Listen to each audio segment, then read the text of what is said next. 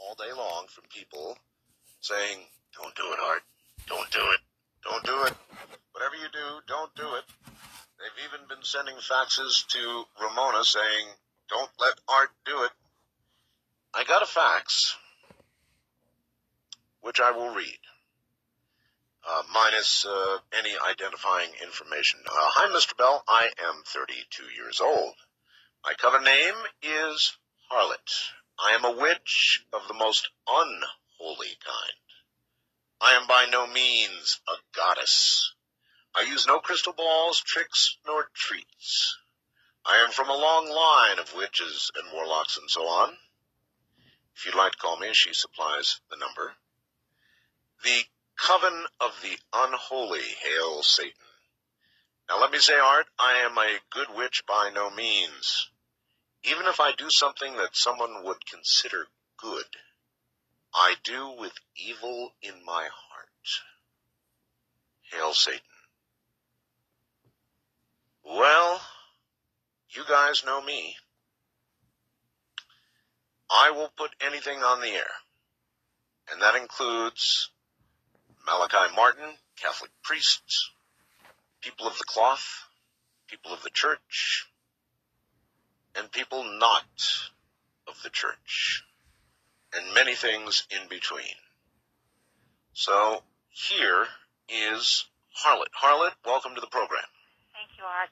How did you how did you get your name Harlot? Uh, I got my name Harlot because of how I live and what I do. I go around and I spread webs of deceit. And I adore myself into a in a very alluring fashion when I do these things. And I take great pleasure in finding a victim, uh, laying my evil eyes upon him, and bringing him into sinful joy. And if you go back into your scriptures and search them out, and especially in the Old Testament, a woman of my type would be called a harlot. And I take that strictly out of reference from biblical terms. Okay. Um, this fax, um, of course, shocked me and shocked a, a lot of people. Uh, a lot of people who have contacted me, Harlot, tell me you couldn't possibly be a witch. I'm not surprised. I knew that that would be one of the first reactions when I sent the fax. What should I say when my fiance sent the fax? You know, for many years, has been publicized in different uh, newsletters and through television and through the media itself about what a witch is.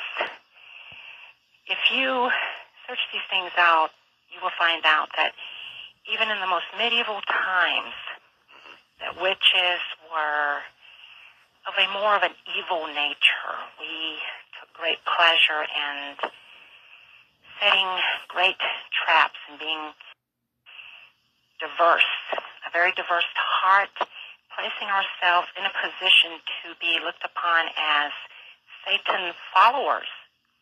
But what we do, we do practice the art of witchcraft.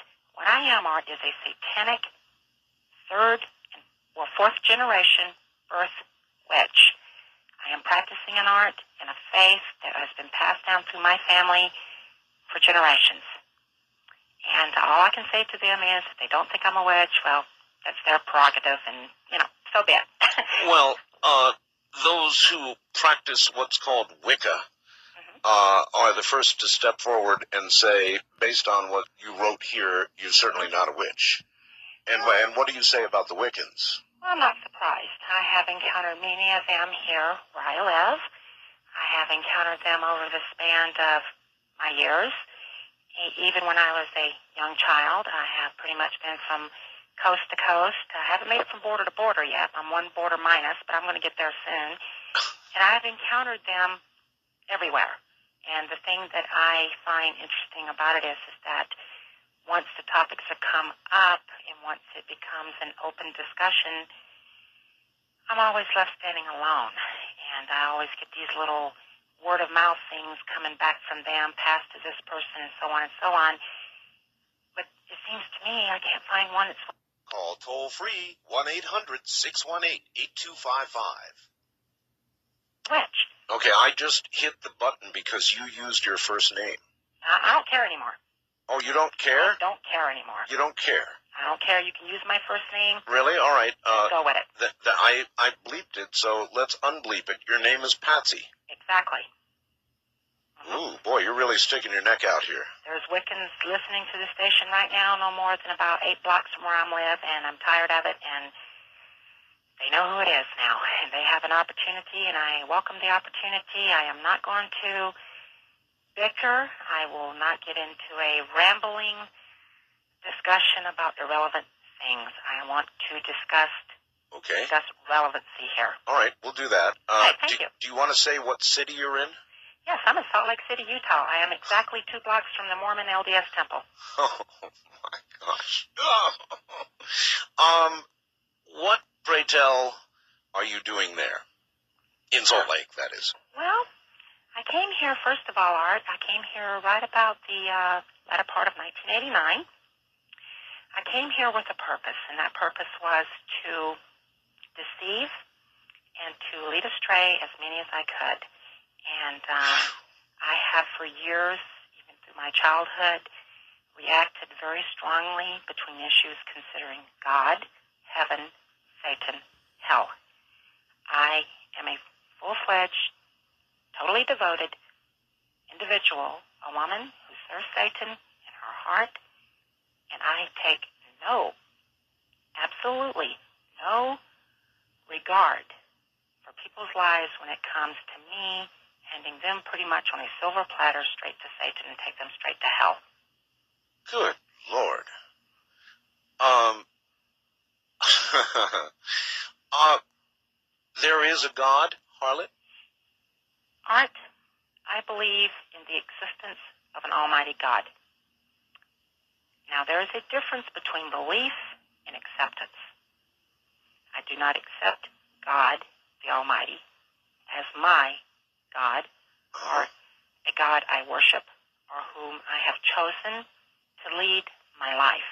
So you believe, in other words, you believe in the existence of God, you simply don't accept Him.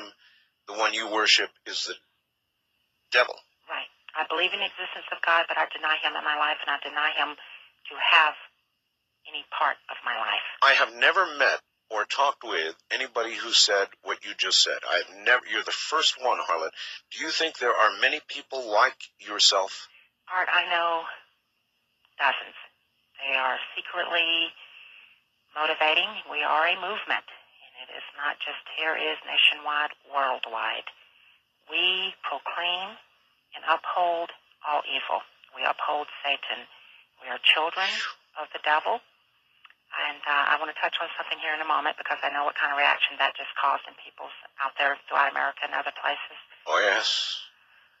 We have a purpose, and that purpose is is waiting for the time of the apocalypse, waiting for the time of the basic beginning of the end. During which that time, when that time occurs, we will raise our ugly heads more notably, more publicly, bent on one thing, and that is establishing our rule on this planet. The rule of Satan, the rule of. Yes, sir. Who is Satan, Harlot? Satan is, was one of the greatest of all angels in the kingdom of heaven at that time. Oh, son of the morning, if you will. Beauty, Mhm. vast intelligence. Satan in our minds. And we're not afraid to say this, and we're not afraid of what God's going to do. What God does is what God does. We believe that the reason Satan was punished was because of the simple fact he had awakened up, awakened himself to God's plan. If you go through your scriptures and you find out in the beginning with Adam and Eve and so forth and so on, their eyes were pretty much closed, only opened to what God wanted them to see at that point. And at that time, Satan decided that that was not right. Why close the eyes of human beings? Why not let the human race know good and evil, Let the human race begin to gain knowledge Okay. of all things. Sure. Mhm. All right. Sure. There's good and there's evil. Mhm. But why would anybody? Uh, and I can only ask you because you're the only one here. Why would anybody, knowing the difference and understanding the difference between good and evil, choose evil? Well, art, it was basically something that was chosen for me from birth. I had a very odd mark on my body when I was born. Uh, my mother, at that time, was very uh, suspicious of the, the mark that was in a place that, well, we're, we're not going to go there. Okay. Very feminine place, okay? Okay. And um, it bothered quite a few, people. That mark began to slowly disappear as I grow older. I still have it, but not in the fulfillment of that it was at birth. And my grandmother, which is my mother's mother, Uh huh. had known for a long time. I think the reason my mother couldn't was really disturbed by it because I didn't. I don't really believe that she could understand the concept, and which is going to lead into something very interesting that I would like to share, and that's how this got into my family blood to begin with. And how long ago? long time ago. We're talking way, way back, way back. And it was due to the simple fact that of starvation and different things. And I'd like to touch on that in a little while. But first, art, Satan, in our eyes, is the primordial son of God.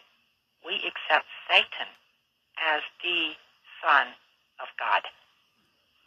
Jesus was a great person in his own right, and so forth. And within the Christian faith, the Savior, the Messiah, and so mm-hmm. on. Yes. We do not recognize Jesus as being the outright Messiah. We do not. We recognize Jesus as more of a prophet, a healer, someone of great knowledge, and a, and if you will, another virtual Son of God serving another purpose. Uh, and then so Satan uh, is the one that you regard as the legitimate son of God. In my opinion, yes, he is my God. He is my Savior. He is my way. He is my truth. Hell, Satan. Okay. Uh, hold it right there. My guest is Harlot. She says she is a witch, the coven of the unholy. And I think she means every word she says. We will, of course, get the lines open, and as you can tell, this is going to be a rather interesting evening. In a way, it's kind of like interviewing Charlie Manson. we'll be right back. And once again, here I am. My guest is Patsy, otherwise known as Harlot. She wasn't going to give her name, and suddenly, at the last moment, she's decided, I guess, the hell with it. She's going to use her name. This is going to be very interesting, and I'm going to tread fairly cautiously here. And I said uh, going into the break uh, that it was kind of like interviewing a f- female version of uh, Charlie Manson. Charlie Manson, I recall seeing interviewed in jail, and I thought Charlie Manson was the antithesis of evil, and virtually said so in the interview. And you could feel it. You could just feel it when you listened to Charlie Manson. And as I listen to Harlot, or Patsy, I feel the same thing, don't you? And for some reason, I want to try to understand it if I can. We'll see.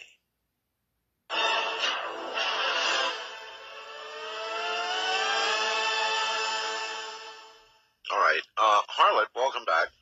Thank you. Harlot, um, have you ever seen Charlie Manson? Oh, Art. I respect Charles Manson about as much as I can go right now and pick him up and throw him through a wall. What we are prepared to do is going to make Charles Manson look like a Sunday school revival teacher. Really? And but let me explain something first.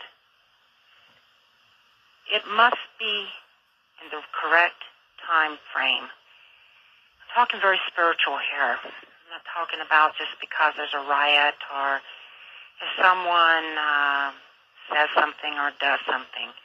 We're waiting for basically the book of Revelations to begin to Unfold. unfold in its entirety. hmm You know, I appreciate you, sir. I mean, when I first turned, tuned into your show, and I remember well when you began talking, and, and you began talking about things that you call the quickening. hmm Oh, how right you are. Oh, how Mhm. right you are. Yes. We're waiting for the fulfillment of that quickening, if you will. We call it the beginning and the coming of the apocalypse, the beginning of the end that is to come. We do not go out and do different things. There's no one in my coven that even uses a hallucinogenic drug. We do not allow it. There are no narcotics, no alcohol abuse allowed within the walls of this coven. Even in the private sect, in the private activities with the members of this coven, we do not, repeat, do not authorize the use or sell or take part in any of that period. Absolutely not. It's not a part of our purpose. We are part of a grand purpose that is a very spiritual, if you will. Art, we have to have justification. We don't just go out and create chaos without cause. When someone gives us, or gives me, let's talk about me, right. that reason, I will resort to whatever means necessary to obtain my vital existence. Our own individual vital existence is, is what means most to us. If we are dead, or if we are strung out, if you will, how then can we hmm be vital to Satan's conspiracy? We are, are a part of the conspiracy that's going on in this world created by the hands of the devil. And we are going to do everything where we are hell bent and hell bound to uphold that conspiracy. What is hell? Hell is the eternal torment. It's an eternal damnation. Freely accept the punishment therefore thereof. You see, even when I do a curse and I attack someone through a supernatural way, I don't use spirits, I don't use in between creatures, if you will, to do my dirty work. I do my dirty work and I and I alone take full responsibility of all my evil deeds and doings. Well, it, it, it really goes beyond that. According to Wiccans that I've interviewed, when you put a curse on somebody or you do something evil to somebody else, hmm it comes back to you times three or ten or whatever. It can come back 50 times and I will find great pleasure in it. As long as my enemy is destroyed, I will find great pleasure in it. Knowing that you are bound for hell, and I presume that you accept that or even embrace the fact that you are going to hell, is that correct? Oh, I absolutely freely accept that fact. And I, I have no remorse in it. None whatsoever. You, I de- would, you describe hell as eternal damnation. Mhm. How can you possibly, if I, I want to try to understand the okay, psychology, I- I'm how can you you. possibly look forward to that? Well, it's not like I sit here in my house and say, okay, I'm ready, let's go. It's nothing I'm like, okay, I'm going to dive into it. We take it from this. I choose to live by my human nature. And if my human nature is an abomination unto God, if I choose to live what in, in a biblical sense would be termed sinful, and if I live a sinful life, then I go to hell, I would rather go to hell with honor than go to hell out of ignorance.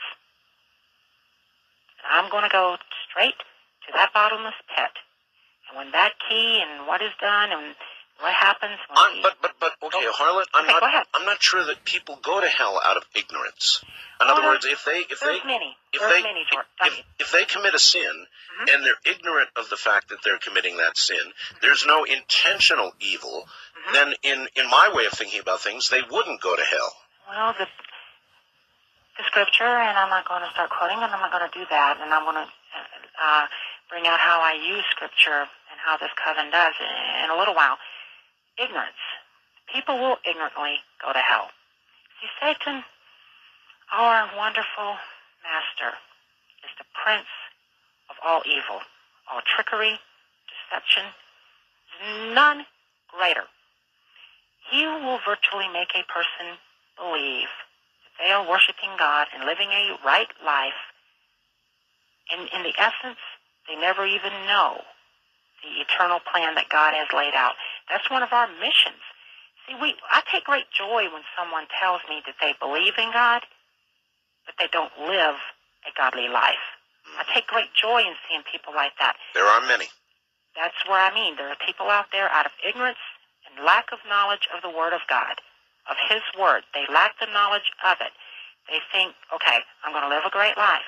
And, you know, that's fine if they choose that because I welcome it. You know, they, they say, I live a good life. I'm a just human being. I do different things and do different things. But, ooh, the one God chose to be His Savior, did He not say, For many shall come unto me in that day, saying, Did I or did I not? Or did I do these things in thy name? Haven't I done all these great works in thy name? Haven't not I believed in you? And he shall say unto them, Leave me, you worker of lawlessness and iniquity, for I have never knew you. Oh yes, many shall go to hell out of ignorance. You'll go there uh, with a, a, a, a full understanding of why you're making the trip. Yes, sir. I would. It's like this. When I was a child, Art, I remember the first time my family pretty much knew what I was going to do. Now, I, th- yeah, let's do And, that. uh, how, how did how did all of this manifest? Uh, how how early did you know? I knew the first time, I believe I was seven or eight, that there was something awfully different about me. I was a child who, when I lived on a farm and I worked very hard, we had, our family had a very large farm and different, you know, aspects of that. I knew there was something wrong. I was a child that, um, when I would go out and work in the fields and I would help my parents in different things, Mhm. I despised sunlight. It wasn't so much because of the heat, it was what it was doing to me. I began to, as a child, without even having full knowledge of Scripture, look up at the sky and curse God for having the sun so bright. I would seek shade. I would seek to lurk in shadows. I was a child that my parents could never keep me asleep at night. I would sleep in the daytime just wonderfully, and as soon as the sun began to set, I began to awaken and cause much chaos and havoc in my home.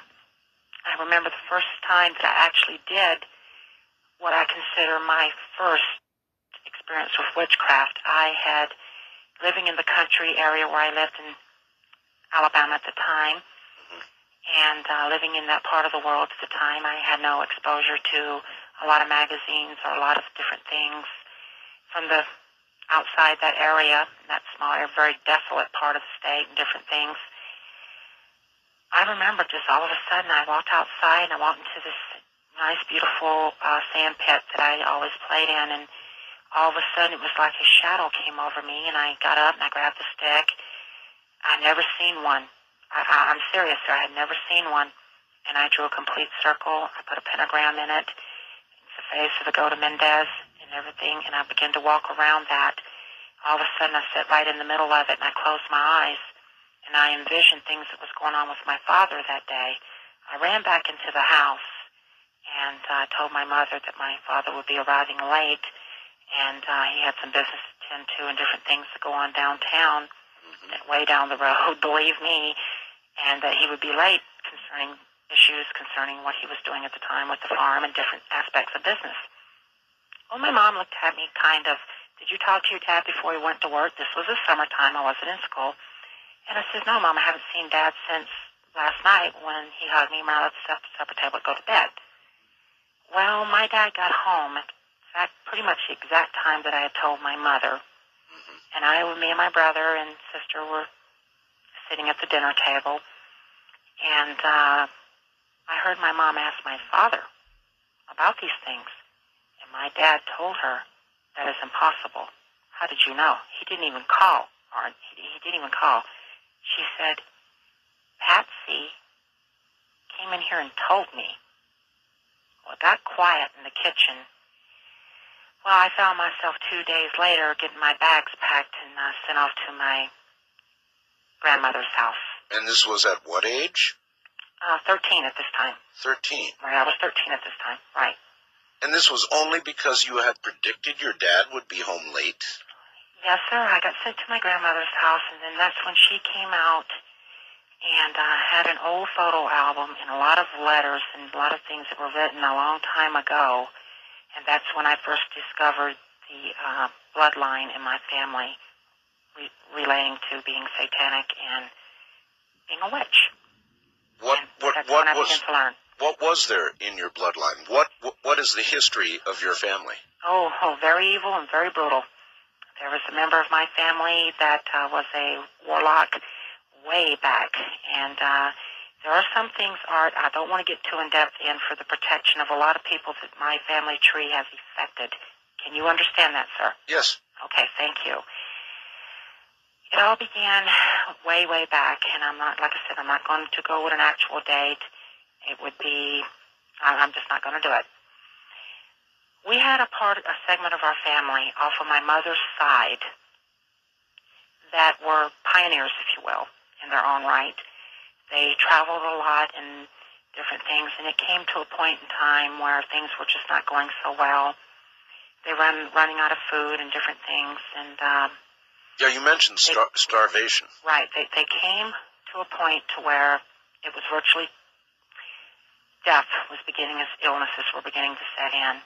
One of the members of the family, who shall remain nameless, because it would give away directly into the family tree, and I'm not going to do that, sought help from God. Well, things got worser. And as the days, and there was approximate 10 days here in a period, they began to look at each other, if you will, with eyes of, well, we're getting to the point to where hmm, survival is a necessity. We must live to carry on this bloodline. hmm One of the members decided the hell with it and called upon the devil. As it was written and told to me that there was a deal cut out with an individual who encountered my family, proclaiming the devil. This individual was a very mysterious person, from what we understand. They virtually, in pure blood, made an agreement that if they would continue and to bring forth a bloodline of witches and warlocks and so on and so on, that Satan would provide them with their needs. Well, the family is here. No one starved to death. Everybody began to flourish, make money. A lot of people in our bloodline became wealthy. A lot of us became very well known and were very active in different political areas hmm back in that area of the country at that time, even resulting even up to now, Very interesting. very I moment. I have interviewed. If you've been a listener to the program, Yes, you know I've interviewed uh, Malachi Martin, a Catholic priest, Mm-hmm. I. advisor to popes way up in the Catholic Church. Mm-hmm. He talks of people who are perfectly possessed. Mm-hmm. people who are wealthy, powerful, politicians, people who are very well to do, who are simply perfectly possessed, who have in, in effect made their own pact with the devil. Yes, sir. That's absolutely 100% correct. See, see, when one becomes into the realm of our most unholy and great master, one must become to the realization of the conspiracy of the devil. You see, we conspire to gain vengeance for our master being cast out of heaven. Mm-hmm. There is no forgiveness of any kind. There's no mercy in our faith. Our master seeks to have victory over God, and by that meaning his people, to wreak chaos, to create havoc, destruction, violence on this planet, to take many as he can away from the arms of God, away from God's kingdom. That is our purpose. Our main goal is not to play, okay, incantation this, spell this. Yes, we do those. And believe you me, you do it from a satanic point of view, oh, these Wiccans could only understand if they only, only knew. That's why I'll challenge them. I will, I'll give my address right now, and you can send a thousand to my back door. No, don't Oh, give your address. I know, but. I wouldn't mind if a thousand of them showed up at my my back door right now. I would, I would, it would give me great pleasure, great, great pleasure in that. When one begins to understand what the main purpose and the main goal is, a sense of reality begins to surface its ugly head. And the reality is simply war. We war against the holy and God. As God's people, war to obtain peace and to uphold that which God has set on this world, the foundation that God has built, that they must uphold it, for we must uphold our end of the Almighty plan. What what is what is the plan of Satan? What does he want of this world? What he, does he want this world to be? His kingdom, his virtual world, his heaven, if you will.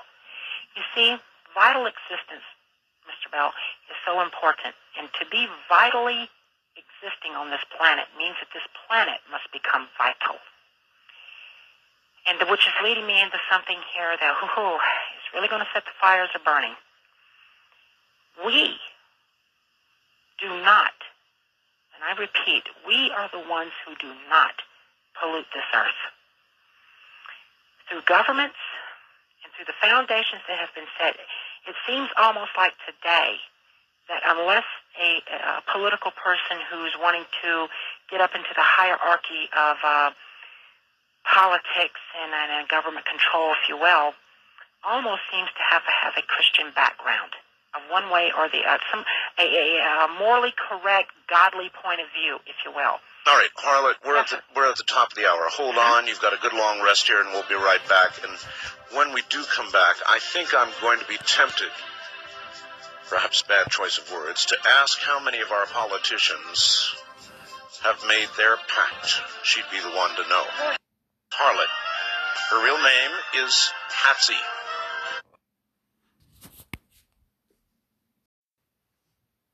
She said, go ahead and use it. She lives in all places. You're not going to believe this. In Salt Lake City, Utah. She is a witch, she says. She is a follower of Satan, she says. I have never interviewed anybody who makes these claims. So I wouldn't be qualified to judge the uh, credibility of anybody who would claim to have such following. It's absolutely incredible. We will get back to her in a moment.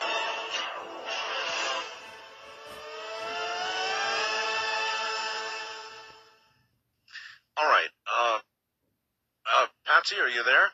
I am still here. All right. Would you prefer, by the way, to be called uh, Patsy or It doesn't matter. It doesn't matter? It doesn't matter one way or the other. All right. Um, there is going to be, I believe this, uh, that there's certain, I, I believe personally that there is a good and there is an evil. And hence there must be a God, there must be uh, a representative of evil, and there is a constant battle going on. You believe that there will be an Armageddon, a final war.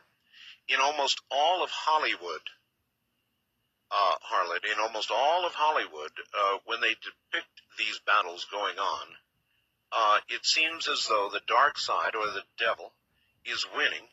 Uh, but in the end, of course, good always triumphs over evil? Well, in the end, God will win. Whatever He is, which uh, brings up a topic I want to talk about about God and itself, Satan, and everything being alien, so forth. Well, if in the end God will win, why does Patsy want to be on the losing side? I have always, my entire life, had an incredible, incredible urging for the underdog, if you will. And when I mean the underdog, I mean the ultimate underdog. I feel in my heart what God did was unjustified and how he punished Satan. I feel that the structure of Christianity, the structure of the church, the structure of the godly belief itself is unjustified. I think that uh, as human beings, we are unfairly punished at the hands of a creator who is not perfect, who is very fallible, and has made many mistakes along the way. Jesus said, every time I say that name, well, he said, For the Father in heaven knoweth all, all things, past, present, and future. If you take that literally, then that means that God, literally himself, knew of everything the devil would do, that human beings would do, Mm-hmm. from the point even beyond creation itself. I firmly hold to that. I firmly hold to that. That I believe that God is responsible and the blame. And if I, as a human being who opposes him and upholds the other side, if I myself could put God on trial, I would find him, if I could, as jury and executioner, guilty on crimes punished for crimes against this planet and the human race. I will find him guilty and condemn him to eternal death. That's how much I despise him. Let me read you a couple of faxes before we get to calls. Uh, hi, Art. So far, Patsy seems to be dead on and telling the truth. Can you please ask her the following two questions to test her? One, is there any connection between Satan and UFOs or UFO abductions? Well, Mr. Bell, I believe that we are, and I believe that Satan and we all as a whole are descendants from a higher race of more intelligent and supreme beings that have, and I carefully use this word, evolved.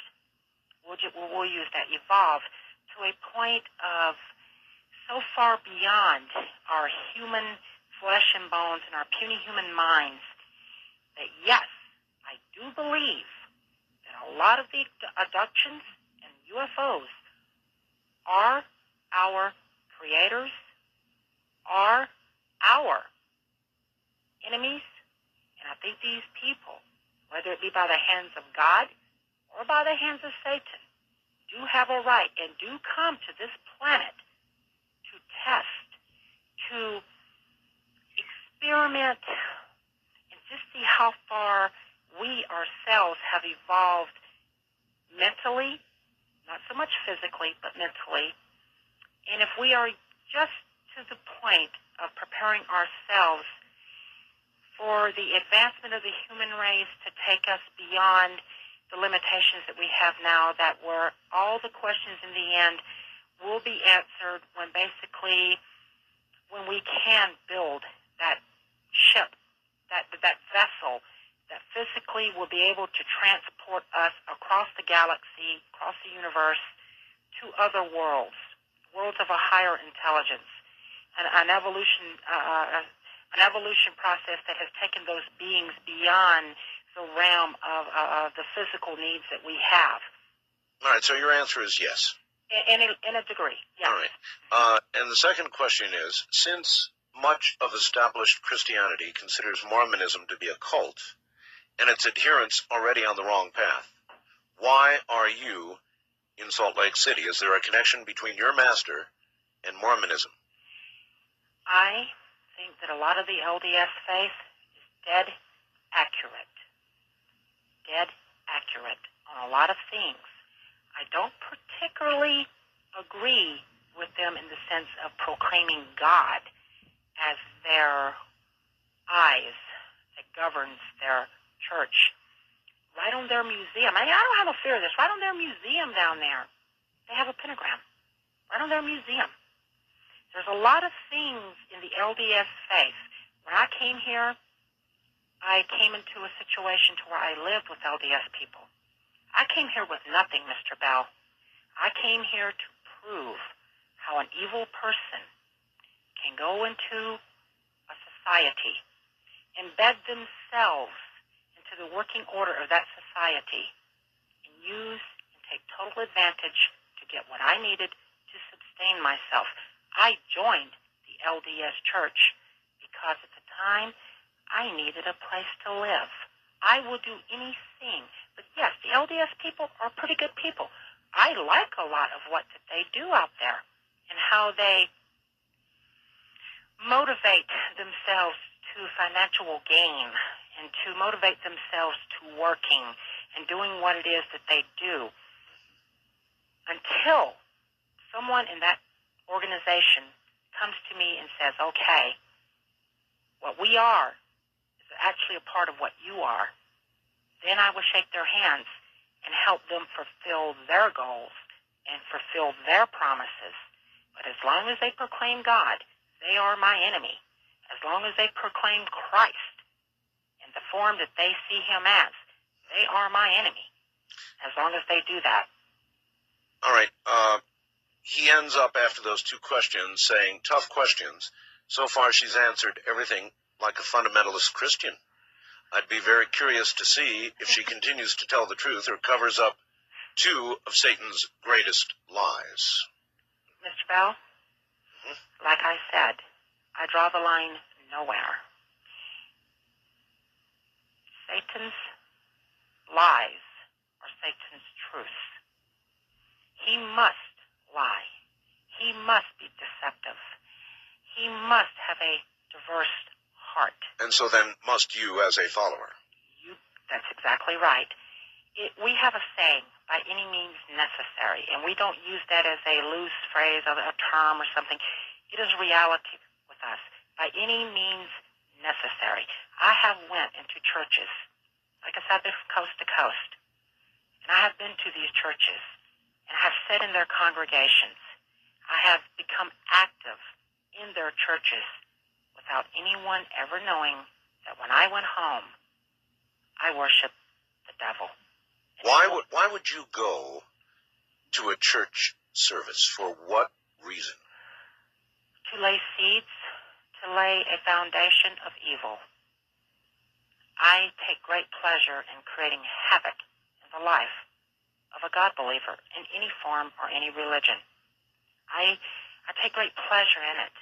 Satan uses me that way. Art, I have left where I sustain myself with virtually nothing, alone, with only my cunning and my diverse thoughts, my wicked tongue, and hitchhiked alone, young, young woman myself, alone, across this country on interstates in the middle of the night in order to spread unholy seeds.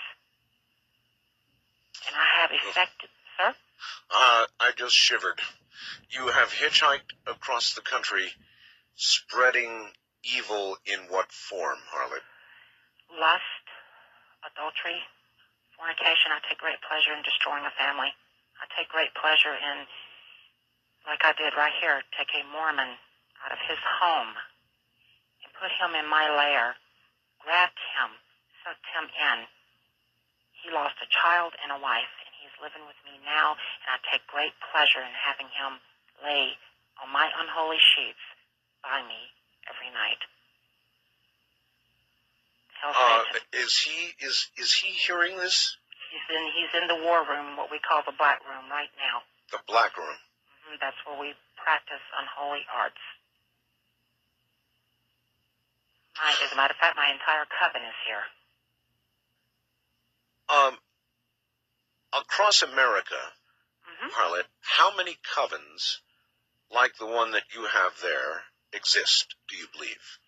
I believe that there are many, but I think a lot of them, out of that they're not prepared yet to actually come out publicly. I think they live not so much in fear, but they're just not ready at that point in time to make a difference impact the area that they live in. Why are you? Why are you coming out publicly? Why are you ready to say all of this? Because I have a purpose, and my purpose has been let known to me in visions. My purpose, I am being primed for an ascension. I have a ritual coming up here before All Hallows Eve that is of the most unholy kind. The only victim in this ritual will, will be me. I am the victim. I will be alive. No, nobody's going to behead me, and nobody's going to do that. I will be alive. It is a part of my ascension. For years as a child, Art, I would cry in my bed at night. I would just cry in my bed, feeling sorry for the devil and what God did to him. As a child, I would wake up screaming in the middle of the night, hating God, virtually hating God for what he did to my master. There are people, many, Mhm. uh, Harlot, who will say what you're saying represents not a religion, not a belief, uh, not a worship of that devil that you say you worship, but Mhm. rather a mental illness. That's their prerogative. My parents, at the when I was It was 18, no, 18 or 19, did take me for examination. hmm They took me to many doctors, many things. I was hooked up to more machinery than is what seemed like to my eyes anyway than an auto auto body shop had. They did brain scans. They did different things on me and so forth and so forth and, And so what on. did they, what did they come up with? Well, I walked out of there with no pills, no nothing, and well, what the people told my parents was was two things. It's something that science cannot grasp at this time, or she's telling the exact truth. That girl is not holy by any means. hmm That's exactly what the doctors told my parents. It's on paper. My parents have it. They took you to doctors. Did they take you to priests? I eat them alive. I have walked into priests. I have sat and talked with them in conversations, and they know. They do not touch me. They do not pray over me. They just talk to me, Mr. Bell. They just talk to me, and we share feelings, ideals.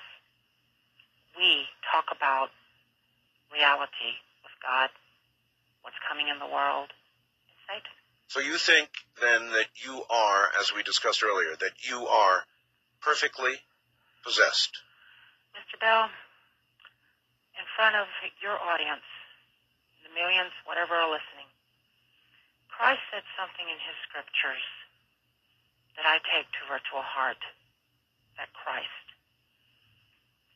Whoever denieth me before men, I will deny before my Father. I deny Jesus of my body and of my soul. And I deny him of a right to have any governorship over me, any authority over me.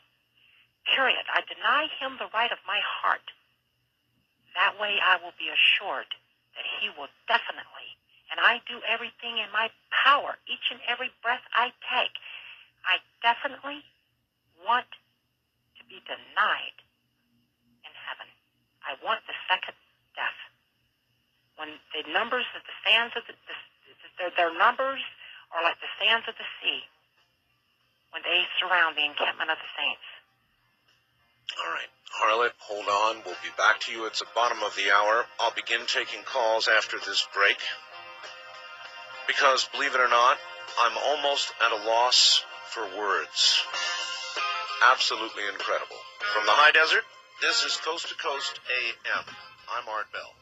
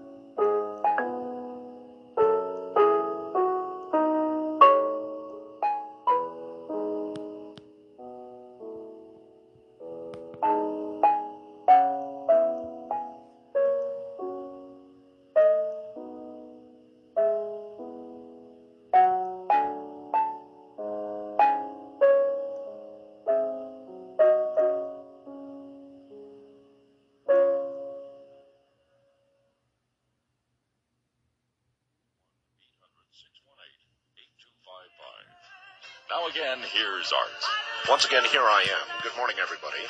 I'm getting a number of faxes from people who say Harlot is not this or she is not that. And frankly, I'm not qualified to judge what Harlot is or is not. And I can't imagine that too many people out there are, but they think they are. We're going to turn what I'm going to do is turn her over to you here in a moment. And we're going to see where this goes. She claims to be a witch, a follower of Satan. And so far, according to what she said, I'm accepting it at face value. It would seem to me that's exactly what she is. Although we will continue to explore, and I will continue to try to form an opinion, which I haven't fully formed yet. At this point, I take her words at face value.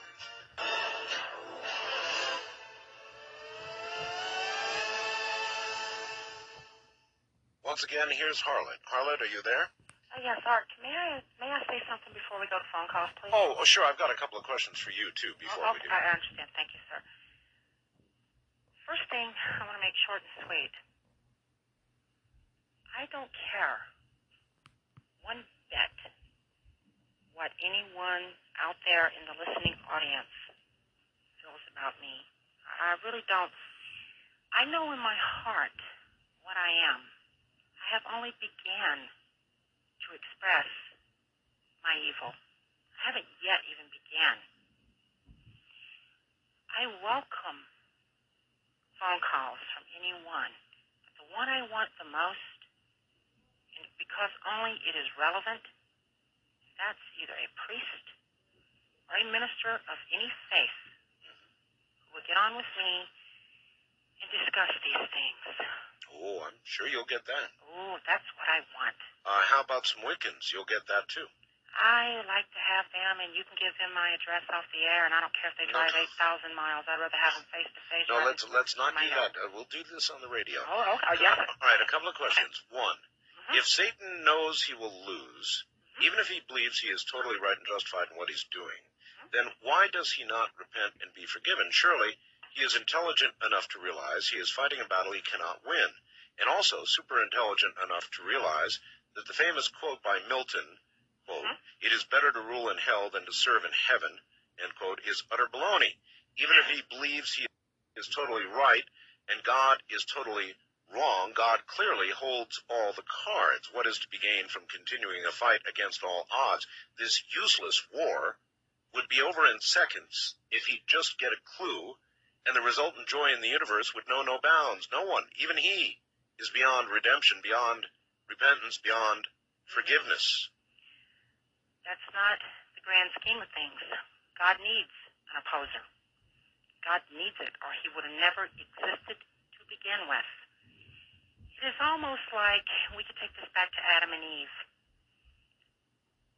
Why was the serpent allowed? Why was he allowed, period? I've always wondered. And the, the answer to that question is, is simple. He was allowed to do that because even in God's makeup of what he is, in his existence, in his essence, I find him to be more than just jealous now, but susceptible to boredom, susceptible to, well, if there's nothing for me to do here, then why carry on here? So what greater way to spice up the Cajun food, if you will, than to put a lot of pepper on the ground? Mr. Bell, Satan doesn't want repentance. He wants vengeance. Vengeance. It's all, it, would- it, would, it would be almost like, and, and I, I, want, I want to use this term loosely now because I'm such a big fan of it. It would almost be like um, Eastern Michigan playing at Nebraska next Saturday morning. There is no way, no way at all that they could go in there and win that ball game. But what they can do is inflict enough damage on that team or, or, or that opposition Mhm. in order to effect what's coming down the road. Satan sees this opportunity, and he has seized this opportunity to damage God. And the way he's going to do that, and the way we are going to do that, by running with the devil, if you will, is by causing complete chaos, Chaos. and damaging the foundation of what God has built. Now, you keep coming back to chaos. Oh, yes. All right, uh, this is from Anne. In Middleton, California. Nice place. Art, um, your guest is not a product of Satan, but a product of the evils of the Catholic Church. Ironically, now let me finish. Ironically, the master she worships is an invention of the Catholic Church. We true witches know there is no such thing as Satan. True witches fear this kind of talk. The memory of six to nine million dead during the Inquisition and the witch burnings is all too fresh. Humanity needs a break from hysterical Catholic fear mongering. Whose side is Patsy really on? Mr. Bell, I would welcome them to come here with their torches and strings to hang me up and burn me alive. See, that's what I told you on the phone when you called me that afternoon.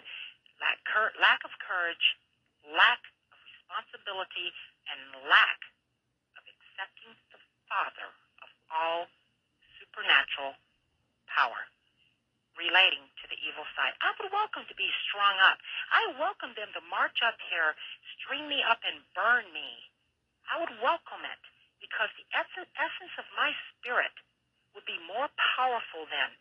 I do believe in reincarnation. It does exist. I know I've lived before And, know and, I have. and will again? and will again.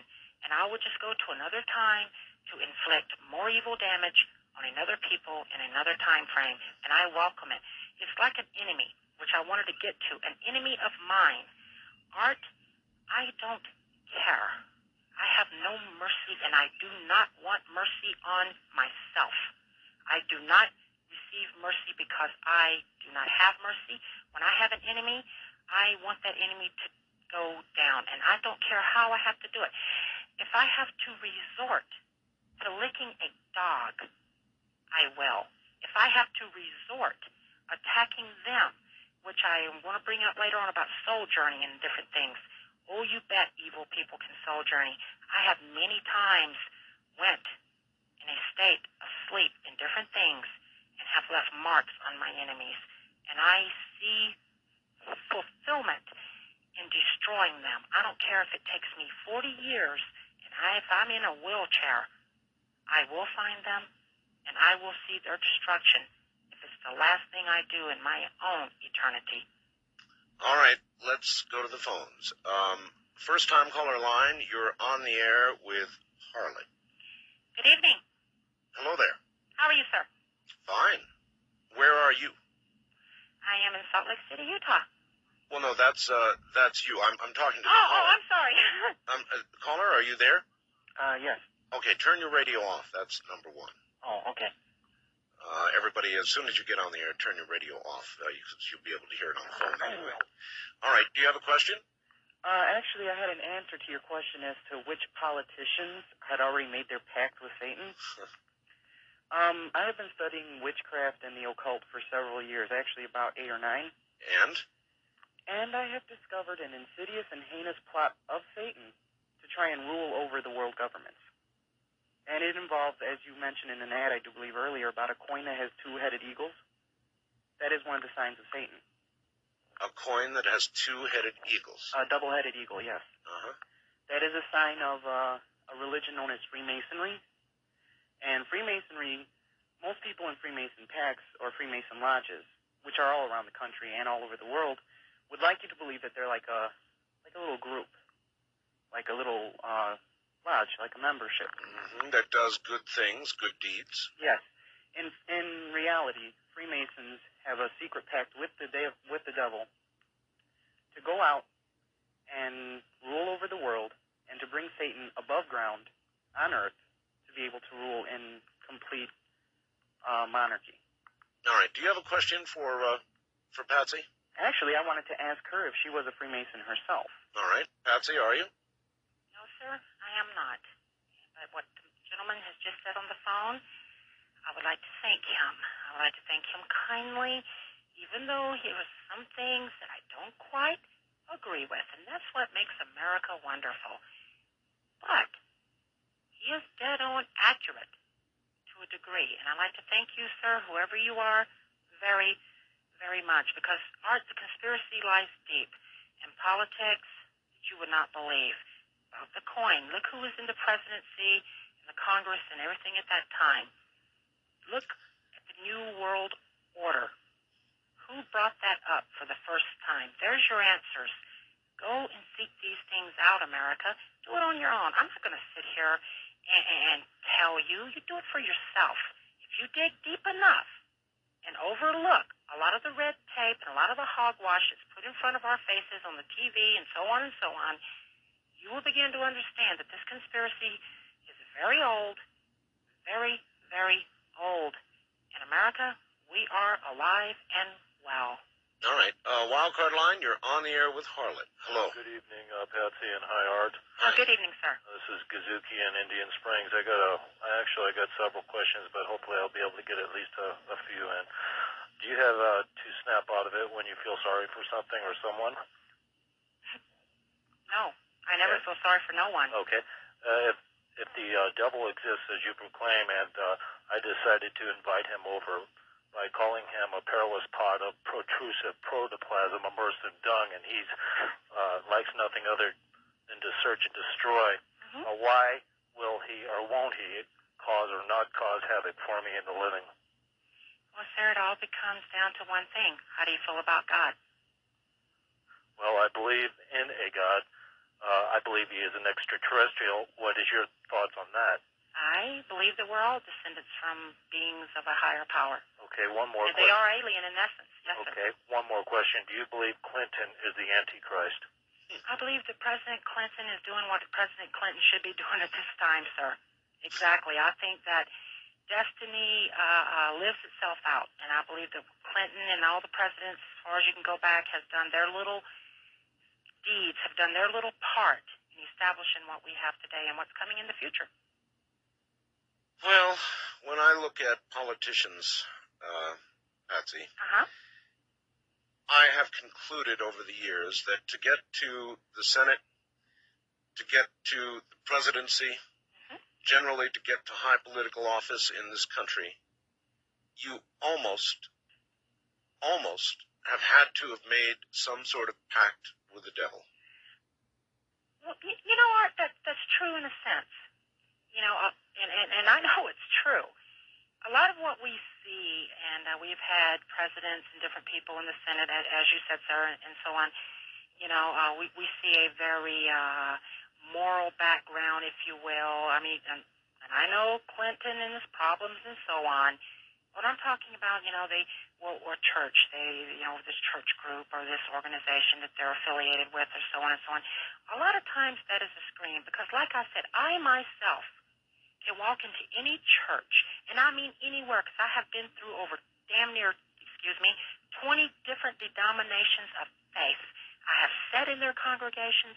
I have virtually almost become active in their congregations without them even knowing who my master was. Of course.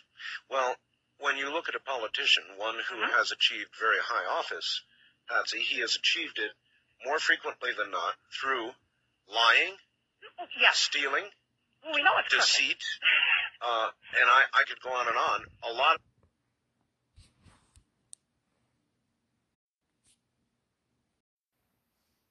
The qualities that you seem to honor. Well, well, we know it's crooked.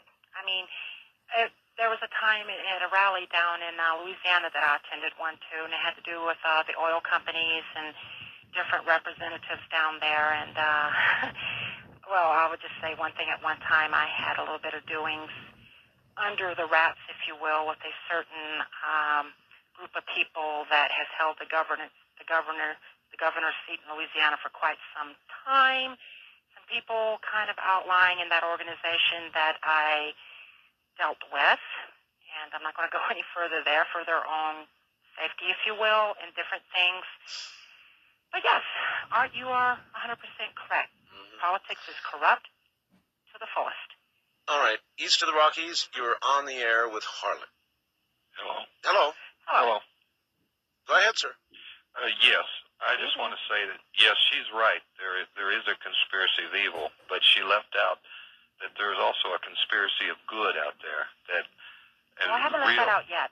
real witches, not not uh, Hollywood hogwash. Oh, please. You you are a faker. Oh, please, sir. I tell you what, I would like for you to, uh, I tell you what, I have, like I said, been from coast to coast. Don't be surprised if one of us doesn't creep up around a dark corner one night. Just say hi and shake your hand and seem to be one of the most nicest human beings that you have ever met in the world. And in the end, their diverse heart will conquer you. That's just the bottom line. See, sir, if I had to get up in front of a congregation and preach about God, I would.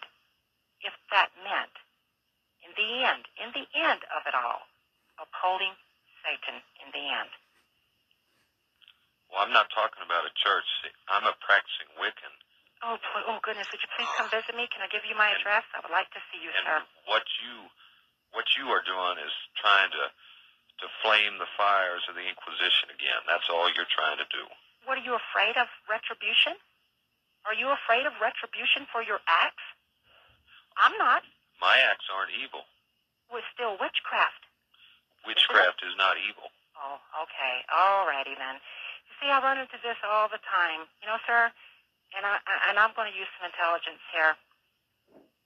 I'm not going to call you no name, but sir, please do me one favor. Get some backbone. Accept the reality of what you're doing is not godly. Okay? Please do. I'm not talking about But, God. but sir, I hope I hope in the end that you don't. In a Well, way. what, uh, let me understand. Yeah, Uh, go you, ahead. you have accused her of being a fake. You say you're a Wiccan. Um, what are you? We practice a, a sort of nature worship, sir. Oh boy.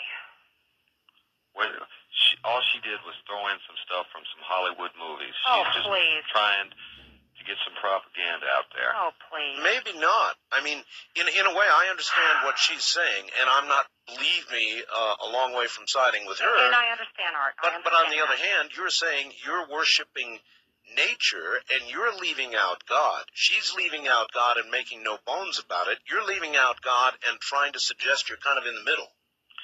No, there is there is a like a God force. It's not like a, a physical being per se. Mr. Bell, Yes. I would just like to tell that gentleman I hope he goes through it through life before he dies believing it. I, I do. Like I said, there are going to be those who go to hell out of ignorance and those who go to hell with honor, and I'm going with some honor, and so are my people.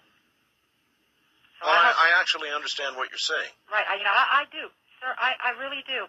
Y- you know, there was a time that I so much despised the Wiccans eh, to the point to where, if they, even without being an enemy, even without ever setting themselves against me, and they were laying on the ground bleeding, I would rather dump salt into their wounds and actually give them blood. But you know, i- in the general makeup of it all, they're silly. You know, at, at least yeah, I'm not on the. I'm not. I'm not here, America, to try to Satanize America. That's not my duty. That duty lies within your own heart and with the general makeup of the things to come. Just like El Nino. Yes, we better all stock up on food because this El Nino is the beginning of something even more grand, more grand to take place in the next two years. We have not seen hurricanes, and we have not seen the multitude of storms that are going to come down on North America and the world until uh, until two years from now. Just be prepared, America. Art is actually tr- right. You, we better buy food and we better stock up and prepare to to make it the hard way because this is going to be some hardships like never seen before. Anything else, caller? See, it, it, the Wiccans have had this problem for years Oh please. because people like her have always come out saying that witchcraft is evil and everything, and it's not. We want to help society better itself just as any other religion of the right-hand path does. Uh, sir, Yes, in human nature for years, you know, I can almost understand this love one another, treating one another well, you know, love nature, love the tree that's in your backyard. Yeah, we need them around. You better believe we need them around. But Wiccan isn't going to stop the destruction of this world. And by human nature ourselves, we are an aggressive race of people. All right, uh, I've got to ask you both to hold it right there. Interesting. We're going to break here at the top of the hour, and we'll be right back with Patsy, with Harlot.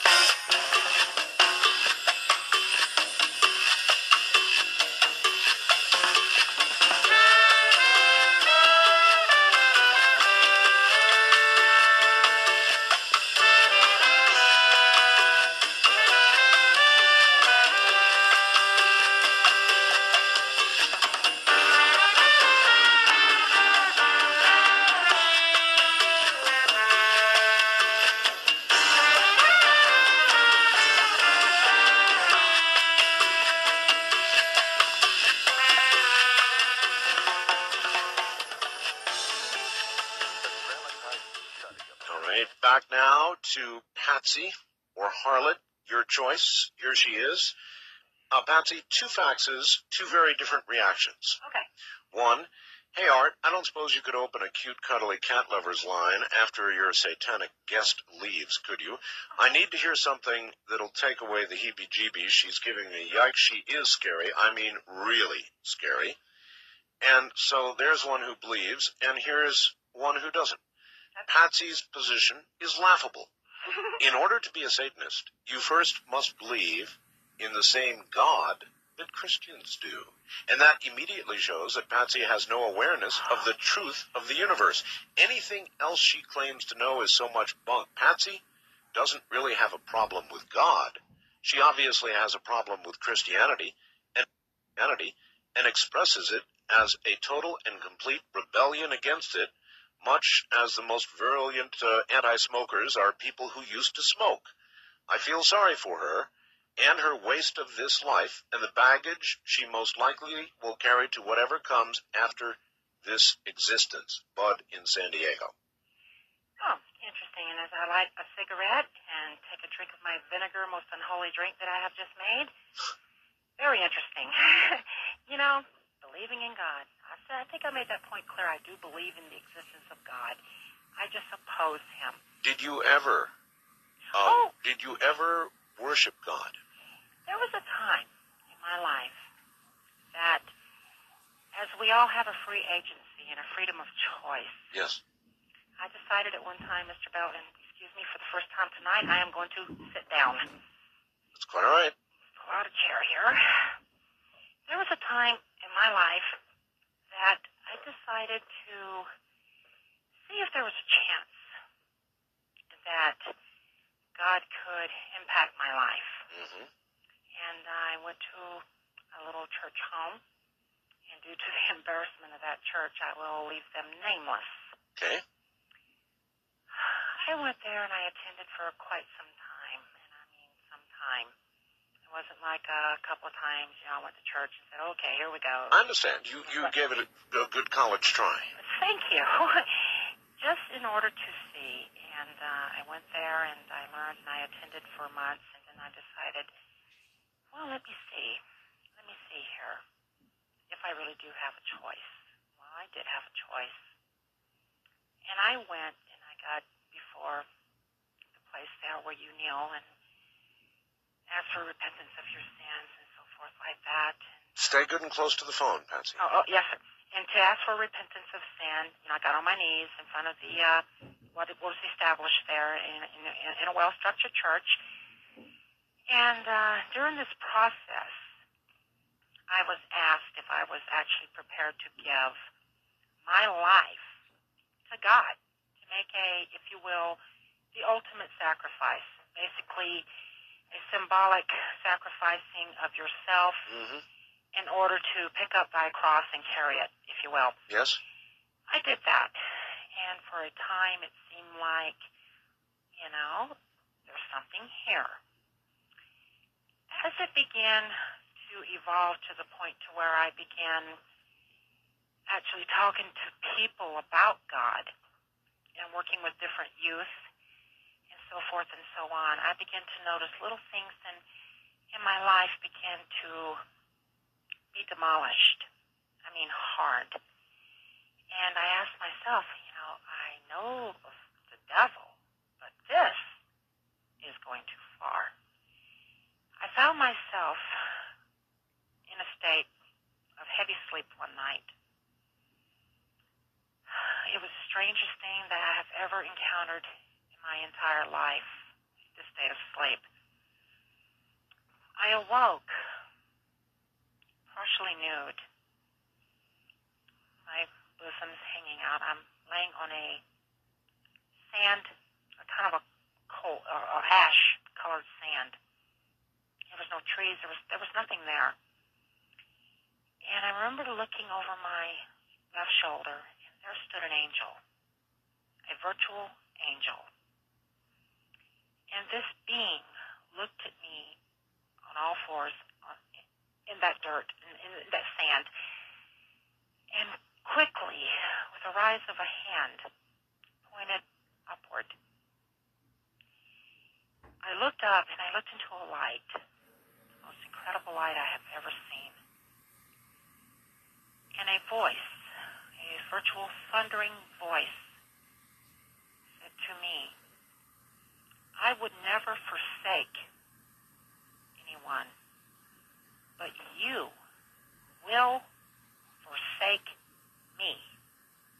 And at that point in time, this is not trying to sound too uh, cliche here, a bolt of lightning came out of the cloud. And it hit so hard that I virtually bounced off of my floor out of the sleep state. I hit the floor hard. I was in a massive cold sweat. My entire bedding was, I could wring the water out of it. So you were virtually just told you were a Judas. And let me finish, if I may, please. Mm. After that, I began to, I still attended church, but I began to go into a rebellious state within the church.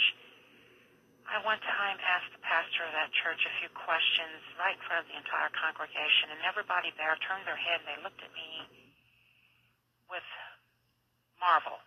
How could someone stand in their congregation and ask the questions that I asked? And pretty much my question was simple. Is God the liar? Doesn't God preordain everything? Well, as you can imagine, Art, that didn't go over well in the church. And um, I was asked to leave, and I left. For another few months thereafter, I still held on to a slim belief into the God order. I like calling it that sometimes. But it eventually became obvious to me that no, you're, not a part of this. So then you really regard everything God is as a lie. In a lie, well, the reason I asked that at the time, i i could I explain? The reason I asked that at the time was because of those words, past, present, and future. And it's the scripture saying that we all have a, uh, the basic freedom to choose, the freedom to live our lives as we see fit. But in the end, you are going to receive either a eternal torture or an eternal fulfillment and, heaven. And, and I ask myself, if I'm God, which I at times do not have no problem putting myself in God's shoes, if I am God, would I um, have would I have allowed this to happen this way? No, I, I, I would not have allowed it that way. And, and to read scripture and, and to see people praying and all these other things, I often wonder if it's not all from God's point of view, if God isn't the, the, the liar and the conniver, and our master, Satan, is the way, the truth, and the light of the world for all follow and to have a fulfillment on earth and in his own kingdom. It's complicated, and like I said, I'm willing to dance any dance, period, as long as one thing happens, and that is that there is no exit from the dance floor. I have called many times here locally, preachers, and I have asked simple questions. I had one preacher tell me right in this city of Salt Lake that my questions regarding Adam and Eve, regarding Cain, and what people on earth existed when Cain was told to leave and go into the land of Nod, whichever it was, and to there he would begin to spring forth life, and, and but he would be uh, marked. Marked for who? That he would uh, uh, be a criminal, if you will, wanted, different things. Who was there? Who was on the planet?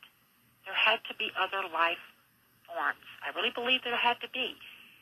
And God permitting incest, the only way that the earth could be populated without the use of another life form on this planet was by incest and therefore we are all descendants from the act of incest. And later down the road, when enough people got on earth, I guess God changed his mind and all of a sudden said, incest is no good. But it was good enough for him to populate the earth. I understand. Uh, first time caller line, you're on the air with Harlot. Hi, Art. Hello. Uh, hi, Patsy. Hi there, sir. How are you? Uh, not bad. How about yourself? Oh, couldn't be better at this time. Okay, well, um, she's telling the absolute truth, and there's no question in my mind that, that Satan is with her in every single way. Um, not only that, but um, there's one thing that she isn't telling, and maybe she might not believe this. We'll see. Satan is here now. Satan is ruling the earth now. Okay. Oh, um, oh yes, sir. I agree with there you. There is no doubt about it. Up. This is Satan's world right now. This is Satan's hour. Not for hmm. long, but it is his hour. And a lot of the, the callers so far um, that have called in is, you know, they're, they're basically confused. She's not. She is prepared to die for what she's doing. She's prepared for her second death, and she knows it's coming. Okay? She is willing, and she's accepted this. She knows there's nothing that's going to change that. She is not saying that Satan is going to win. She is denied God. Okay? And in doing so, she is for, forfeited her chance for salvation and her chance for eternal life. I would agree with that based on what I've heard. Okay, now the, the basis is when the devil was thrown down to earth um, was approximately 1914. Or you know that before World War One, uh, there was no precursor, there was no um, identifying factor that would say World War One is going to start. We know that it started over over the assassination of one man. Okay, uh, when Babylon was crushed, there was a mention. I, I've been trying to research this for you, but I haven't been able to before we got on the air. When Babylon was crushed, uh, basically it was foretold in uh, in a vision, a uh, prophet to the king of Babylon at the time that in seven years, one year equaling, or one day equaling a year, um, that uh, the beginning of the end would start. That equals to 2520. You minus 1914 from 2520, it equals 606, 607 BC. That is the date in which Babylon was crushed. Okay? This, this is, without a doubt, the time of Satan. And I'm on the other side. I'm a believer in God. I totally 100% praise Jesus' name. And may, the best part of it is, Okay? May, I, may I, I'm not going to be saved. All right, let, let her say something. May I oh, sure. influx myself in this? Thank you, sir. Now, Satan has been on earth before 1914. Now, I can guarantee you that. If he wasn't, well, I think you search scripture out and you'll find that answer for yourself. I agree with the caller. I agree with him 100% on a lot he says. And I do thank him. I do thank him kindly for saying those words. Because I will not enter into the kingdom of heaven. Caller? Mhm. Are you there? Oh yeah. Thank you. Well, This is our time. I find it very May, unfortunate. may I? May I? Oh Continue, sure, I'm just responding to that. Okay. I find it very grateful. Um, this is our time. But the events that are coming, there will be also another time. Yes, after time- the thousand years. And, and when that time comes, our people will raise their ugly head. And like I told Mr. Mr. Bell earlier, what Charles Manson did is putrid in every form. It's just a sick human being. We're not going to uh, hallucinate. We're not going to uh, have people just run out and do our dirty work. We are all going to do our dirty work. And when the evil begins, we will have mercy on no one. You know, many times through biblical history, God's people failed. God had to punish his own people time and time again. This time, when that one, when, when, when this all takes place, they better had be on the right track. Because Oh, without a doubt. I mean, there's there's no ifs, ands, or buts about what Right. you're saying in terms of, not, of that 1,000 years. and if they're not on the right track, the punishment that Satan's rule, if when we when we do take our, our stand on this globe, and even more than you can even begin to fathom what we're doing now, No, I pretty much know it. okay, I, I respect that. They had better be close to God because believe you me, what's coming when that mark and when, when you, the only way you're going to be able to uh, trade for food or, or survive, talking about the number. right, the mark of the beast. There's going to be a lot of Christians, or, or, and I'm not calling you Christians. Please, I'm not directing you saying, okay, he's a Christian, and no, okay. I'm just saying, a lot of people who believe in God will be put to the ultimate test in that day. Right. We will have to die for that belief. There's Exactly. no ifs, ands, or buts about it. Exactly. Just They- like you. This is this is you're talking to the light. I'm talking to the darkness. Okay. and I welcome There's the no ifs, ands, conversation. or buts about it. And I welcome to the conversation. I really do. This makes more relevant sense to me than talking to a Wiccan. All right. Well, Well, you know, you you view her then as the real McCoy, sir. Excuse me. I said you view her as the real McCoy, that she believes what she is saying. Take a look at her words, Art. I mean, like she has already lied a few times in in terms of of um, you know uh, she comes from a long line. She must now be referring to the fact of her reincarnated line, or her parents wouldn't have been surprised at the fact that she was drawing pentagrams. They would Denial. have taught her. Denial. They were Denial. in denial, sir, because they couldn't live with the fact that it was actually affecting them right there. Can I ask you one question before before Art goes to another caller? Uh, I would, yes, sir. Feel free. Yes. Okay. Um, my question is to you: From which line do you come from? In terms of if it's not your birth parents' line, from which line do you come from? This My line mother. of My of mother's witches? side of the family. It is my mother's side of the family. I I said that maybe I didn't make myself clear, but it was my mother's side of the family, not my father's. It was my mother's. And because it is my mission to do so, I do pray for you. Hello. Did I'm you? here. Yeah. Do you hear him? He said, I said what?" it, because it is my mission to do so, I do pray for you, regardless of what you want. And and sir, with no, well, let me tell you, it won't happen now. I mean, it will not happen now, sir. You are my enemy, and if this was the day of the apocalypse right now and everything began, I would behead you. All right. We're going to have to hold it right there. Uh, Patsy or Harlot, hold on. There will be more from the high desert.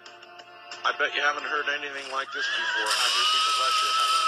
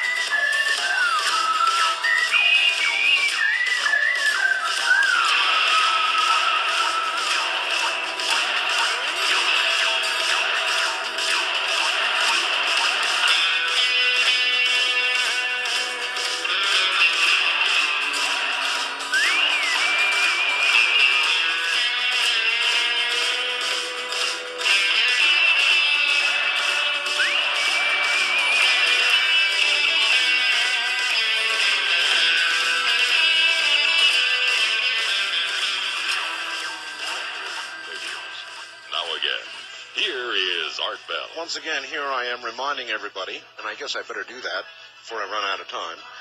Uh, there's going to be a book signing, the only one I'm ever going to do for the book called The Quickening. It's going to be Saturday at Barnes and Noble at 10 a.m. in Encinitas, actually at uh, at 1040 North El Camino Real in Encinitas, California. And I'd be uh, more than happy to uh, sign a book for you and uh, hope to see you there. That'll be at 10 a.m. and we'll sign books for about 10 hours. My advice is be there early based on what occurred in Portland. Uh, the last time, I would say be there as early as possible.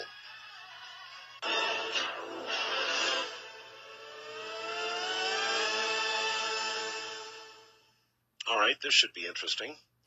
Uh, Harlot, Yes.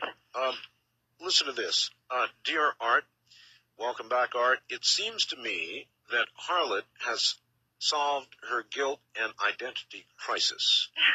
The belief of Satan and hell is a crock. It is an excuse for all the wrong she has caused in this world. How do you react to that? I'll react to that by saying these words. I and I alone am to blame for all my sins, for all my actions, and all my dirty deeds. Done dirt cheap. I and I, I and I alone must suffer the consequences thereof. Mr. Bell, I for years have been asked that somewhat that question. And people just don't seem to be able to grasp the fact, the, the, the outright fact that I am able to boldly state my damnation. I am not guilty of uh, uh, uh, a crisis. I am guilty of my words. I am guilty of my actions. I am guilty to be sentenced to eternal death. Said and done. And I freely accept it. I have had a lot of traumatic events in my life that have, yes, they have swayed me in one way or the other, like the death of my son, Mr. Bell. Sure. But just because of the death of my son, I don't hang this, uh, okay. Uh, God, it's your fault. The death of my son was meant to be. I wake up sometimes, Mr. Bell, with a longing for my baby, for my five-year-old child that was taken away from me by my husband, who I am no longer with. By his hands, he took the life of my child, and I will never forgive him for that. He is no longer on this earth now, and I will never forgive him for that what, that act. But it's not. It that did not thrust me into this satanic belief of mine. This is something that I longed for as even as a child. It was my birthright.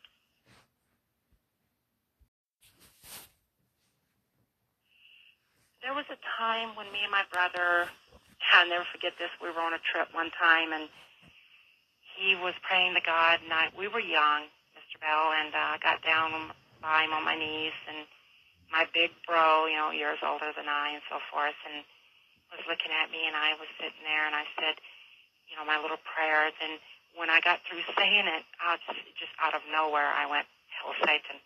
Hell, Satan!" He jumped up off the floor, and he looked at me like, "What?" Yeah. And I looked up at him, and I just went, "I don't know." And I ran and crawled in my bed, and I threw the covers up over my head out of embarrassment. I, it was something I didn't even plan. It was something that was just so, it just happened, you know, bang, right there. It just happened. Uh, here's here's another fact. Yeah. Uh, this is the most important question you could ever ask the harlot. Ooh. Ask her, how will God, in the end time, smite Satan, the devil, and all his followers? She will not know the answer. Ah, he will smite us down in the end when the angel comes down from heaven with the keys in his hand. Those keys will be the keys of the bottomless pit. That angel will open. First, he would be cast there for a thousand years and placed there. And then the angels will come down and loose him. And for a thousand years, for a little season, he will be able to roam once again. in order to establish the satanic rebellion on earth, greater than ever anyone could ever fathom right now. And in the end, fire shall come out of the mouth of God, and it shall devour us. Satan shall be cast and thrown into the pit, where the Antichrist and the false prophet already are. Actually, I think you did get it right. Uh, the answer is that in less than a blink of an eye, all the evil that they have done unto mankind will be thrust upon them, burning them and leaving them only the pain and hell that they have created for others. Their karma will be complete. And that is absolutely true, and we fully accept it. Well, I think you gave the right answer. First time caller line. First time callers call area 702-727-1222. Okay, we're going to have to start all over again. The one thing we don't Oh. want you to do is to put your last name on the air, dear. So let's begin again. Your name is Tara, Tara, and where are you, Tara? Cape Girardeau, Missouri. The home of Rush Limbaugh. Yes. Okay? Um, I'm a practicing druid. Uh, first, I'd like to say I appreciate her honesty. Um, I understand that there's a balance on this planet between good and evil, and I respect her decision. And I, I believe her because uh, there's a lot of people who claim to be Satanists, but they're just drug addicts and they're trying to rebel. Um, That's not what you're hearing from her. Right, right. Um, I I don't believe magic is evil though. Um, because I choose God. I don't believe in Jehovah or Jesus necessarily. I think he was a prophet, a very intelligent person. Um, I use magic as a tool to better my surroundings, to improve myself. And I believe God resides in nature. So I'm not really going against him. Where, though, do you think that power comes from? like I said, God resides in nature, and um, God is in with all people, and I and I draw from that which is in me, that is a part of God. Is what she says possible, Harlot, or is she fooling herself? Well, I will be honest. Uh, is her name Tara? Mm-hmm. Tara? Yes, Uh, with all due respect, may I ask your age, please? I am 21. 21. Oh, I remember when I was 21. Mm. Tara, Yes. with all due respect, keep going that way, hon. I hope you keep believing it, and I hope that you never sway from your faith, because I will welcome Mm. your presence in that unholy cup of tea, if you will, that we will sip together fire and brimstone. And let me, tell I- let me, Tara, let me finish, please. If you search your scripture, now I can understand. We, eh, the human race has always ran. We, we, we're a race of runners just as much as we are a race of barbarians. We run from reality. You sound like to me that you are running because you're not willing to walk out on a limb, and below that limb there is nothing. And to hang on it Oh, and to believe that there is a one true God and a one true devil. yes. Scripture says that anything, witchcraft, astrology, and so on and so on, it's in the New Testament, hon, is not Mhm. of God. What I am confused with is you. You say you. You sound like you believe that God, that the Bible was written by God. Now Okay. listen to me. That is my mission, is to confuse people. Yeah, That is my mission because the more people I confuse, and if they die confused, and all of a sudden they they give up their ghost, and they die, and they they do not ask for repentance, then my mission is successful. That's all I set out to do. You can do your little witchcraft, you can play your little games, you can use all your little toys, but the bottom line is that, hon, is that my mission is is to keep you happy. Keep Satan keeps you happy. See, I know the Satan power is not in it. the ritual. You can use as many crystals and staffs as you want to. I don't use those. But no, a lot of those Wiccans do, and they think that's where their power comes from, from doing this and that just They right. do. Yes, they That's do. not where the power is at. and they're blinded by Satan, and uh, if Satan keeps And I know them, right now, power to it. I know right now both sides are sniffing each other out, But and we're just drawing the lines. well, hon, the lines that we're going to draw are these. We will claim the field of the middle in order to establish the ultimate battleground between God and Satan. Everyone else in the middle will be not only not crushed by the hand of God, but will be crushed by Satan. We want to destroy the middle, wipe it out, and in the end, you will be crushed. In order for us to establish the battleground to take on God face to face. I do have a question. What um so do you think there are only Christians and Satanists? What about Hindus Ma'am, who are in for the light? let me tell you something. This is nothing new. There is only one evil and one good. And when until the world begins to wake up to it, hey, that, that, that's just the way it is. I prefer people who proclaim God over people who practice an evil art and not accept the father of it. I'd rather sit down and have a decent dinner and a casual conversation with a preacher of a holy faith than to sit down with people who practice magic but are not willing to accept the consequences nor the father, the one true father of all evil. And, and magic is evil in any way you look at it. If you, any way, hon, it is not a natural thing. It is not a natural human trait to want to practice magic.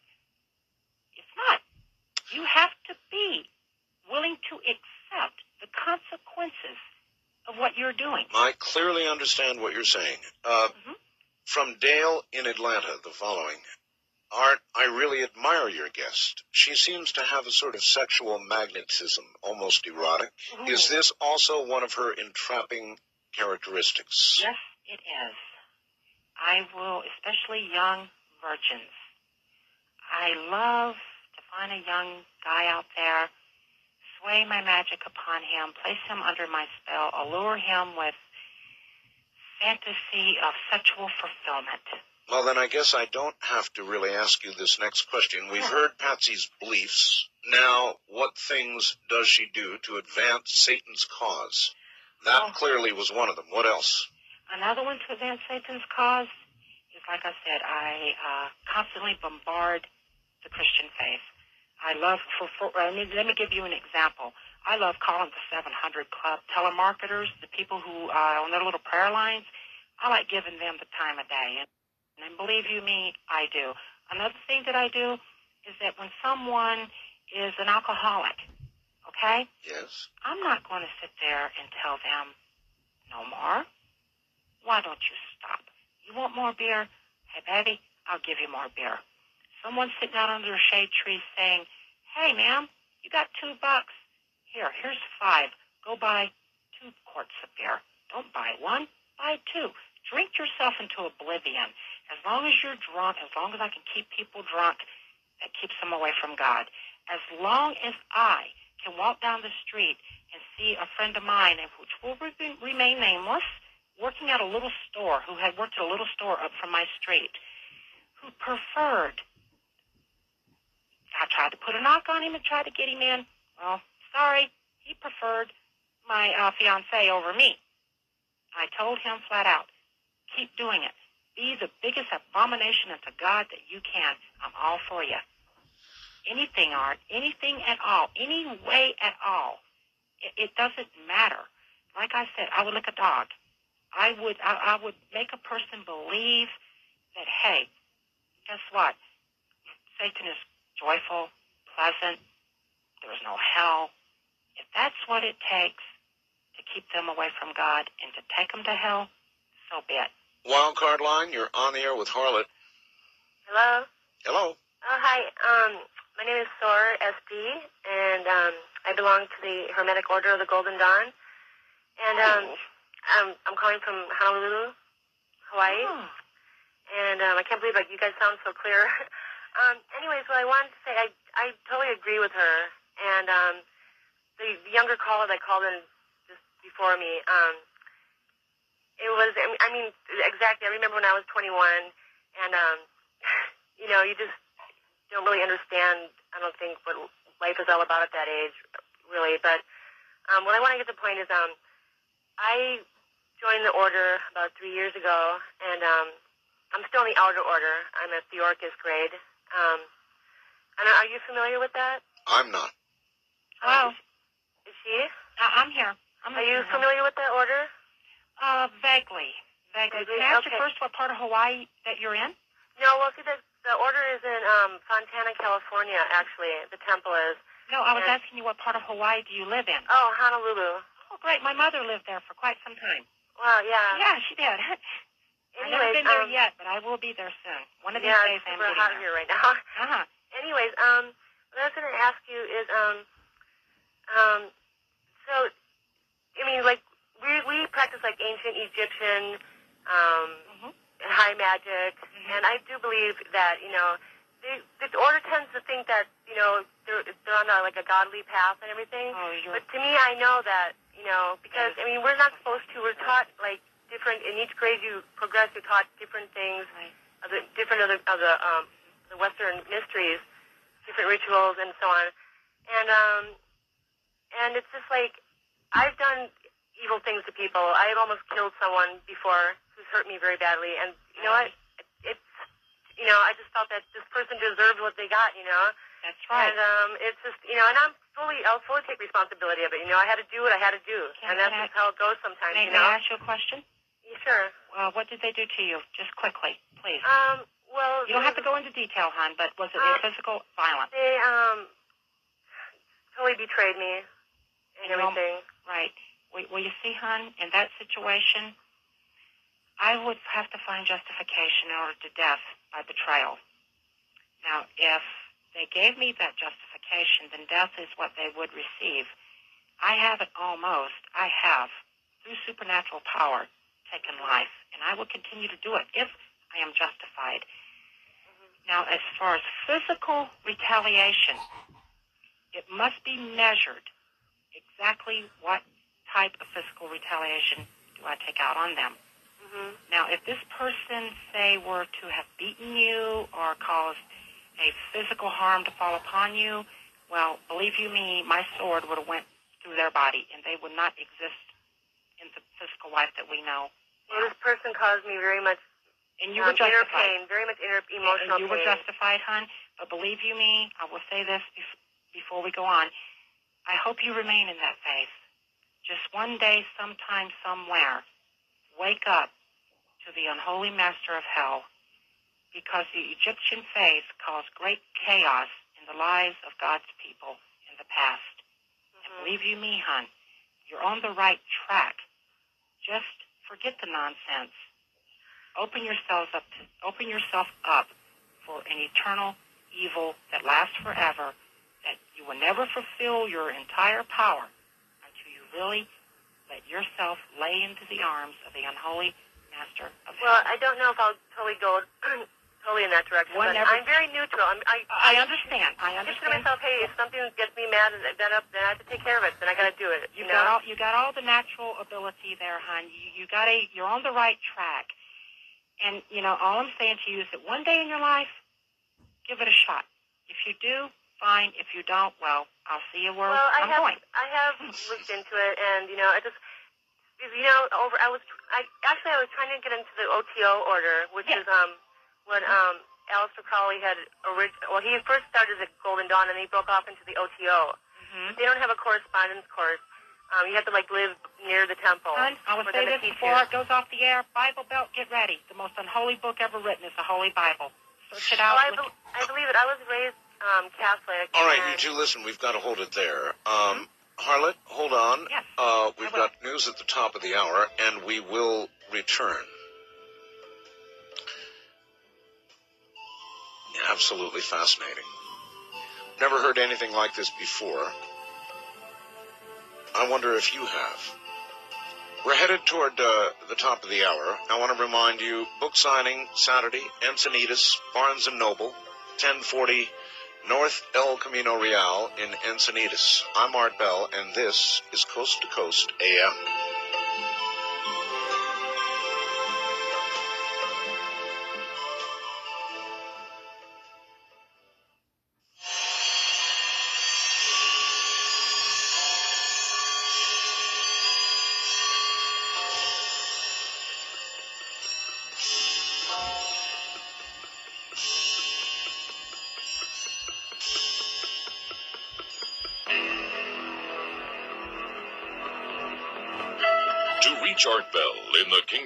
Nye from east of the Rockies, dial 1 800 825 5033.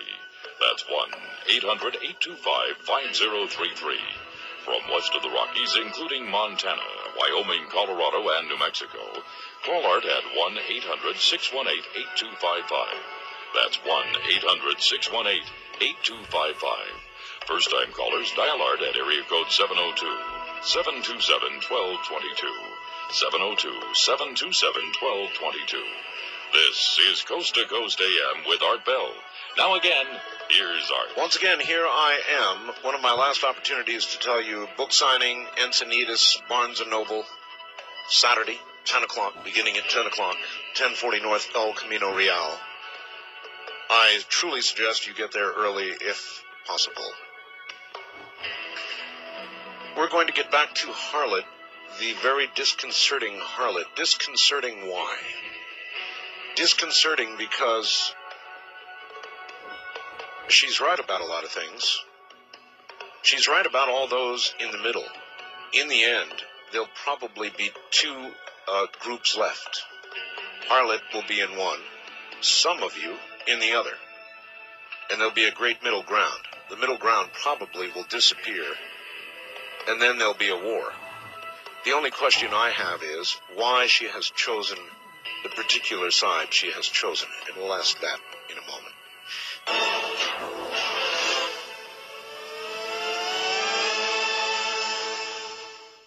All right. Harlot, are you there? I'm here, Art. All right. Oh, I want to do a couple of things. One, uh, read you this first fax. Okay. If Harlot is a true Satanist, she will publicly repudiate Jesus Christ and all his works, stating that he is not her Savior. If she will not do this, then she still believes in Christ and is not a complete Satanist. May I begin? Begin. To the entire world, I rebuke Christ as my Savior. I rebuke him. I stand against him, for I am a worker of wickedness, iniquities, and love the fulfillment of sinful joy. I deny the cross, I deny the crucifixion, for Jesus walked not this earth in the flesh. I deny him. I will never, ever pick up his cross. He can carry it himself. I will never, ever proclaim him as my Savior. All right. And I did what I did in that church, Mr. Bell. I did out of virtue to know what must, what I must have known at that time. Don't, And I. I, Okay. I, I buy what you're saying, uh, Okay. that you believe that, uh, Yes. and that that is your firm belief. Thank you. Uh, fax two follows it up. Uh, dear Art, okay, I believe she knows and accepts that she is on the path to hell and eternal damnation. Who in their right mind would choose pain? Pain hurts. Pain is not comfortable, especially for eternity. That is the only part I just don't understand. From Steve in State Line, Nevada. Steve, you're close to me. Um, I love pain. I inflict pain on my own body, and it motivates me well. I have many scars on my arm. Each scar represents an act carried out against my victim. Mr. Bell, I would rather be tormented. I would rather burn and, and feel that, that the favorite, that, that heat to have my body have done horrible things done to it in the kingdom of hell than to step one foot or even give God a blink enter his kingdom. I hope that when I go before him, that when those books are opened, my greatest dream come true is when they open that Lamb's Book of Life, that they call it. I am not found there. I wish not to be, and I will not be. And you brought up a question yourself, uh, Art, that I am very glad you were going to ask me why. Correct? Why Right. I would choose to live this Th- way. that's right, sure. I love fulfilling my human desires. If you cannot grasp what I'm saying here, I love to stack my treasures on earth. I love to follow my human nature in all its most animalistic ways, in its most brutal, most sexual, most um, the fulfillment that it gives me is almost undescribable. I love to be able to perform the unholy acts that I perform on my own body. I love to caress that loving and uh, satisfying feeling uh, of uh, physical fulfillment. In the Christian faith, I find that many people forego the natural human desires See, I am the type of person that if Dan or whoever it might be, I don't even know a Dan, down the road decided to commit adultery, I would be there with open arms, seeking the uh, fulfillment of that natural human animal element. All right. Um, let's go back to the phones. A lot of people want to talk to you. East of the Rockies, you're on the air with Harlot. Hello. Hello. Yes, hello. Hi, my name is Naomi, and I'm 29 years old. Where are you, Naomi? I'm Birmingham, Alabama. Oh, Okay. hi. Hi. Hi. Um, what I wanted to ask you is, you know, you're no different than a lot of Baptist preachers right here in Alabama. and, um, you know, Really? why can't you believe that God comes to different people in different cultures all over the world? I didn't say that.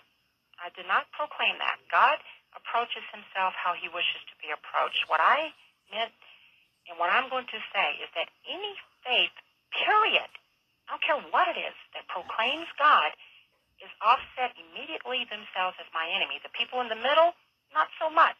Okay, okay, I Mhm. understand that. hmm Okay, I am a Wiccan.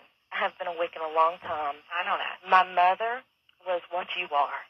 And I was raised in North Carolina in a cult right outside of Charlotte. And it was horrible. I lived a horrible life. hmm My mother was completely foul. She beat me and my sister. She she was a horrible mother. Did, did uh, she have justification in that beating? No, me and my sister learned to walk on eggshells at a very early age. Okay, well, a lot of that, hon, there are people in this world. I have known people with a godly faith that have went overboard with uh, abuse. Okay, but you ma'am, like if you're the type of person you would love that. Ma'am, You would if- just love that. 'cause- ma'am, listen to me one second. I had a child that was brutally taken from my arms, from my life. Well, I had a sister Okay. practically taken the same way from my mother. Oh, oh, okay, okay. So we have a common ground here.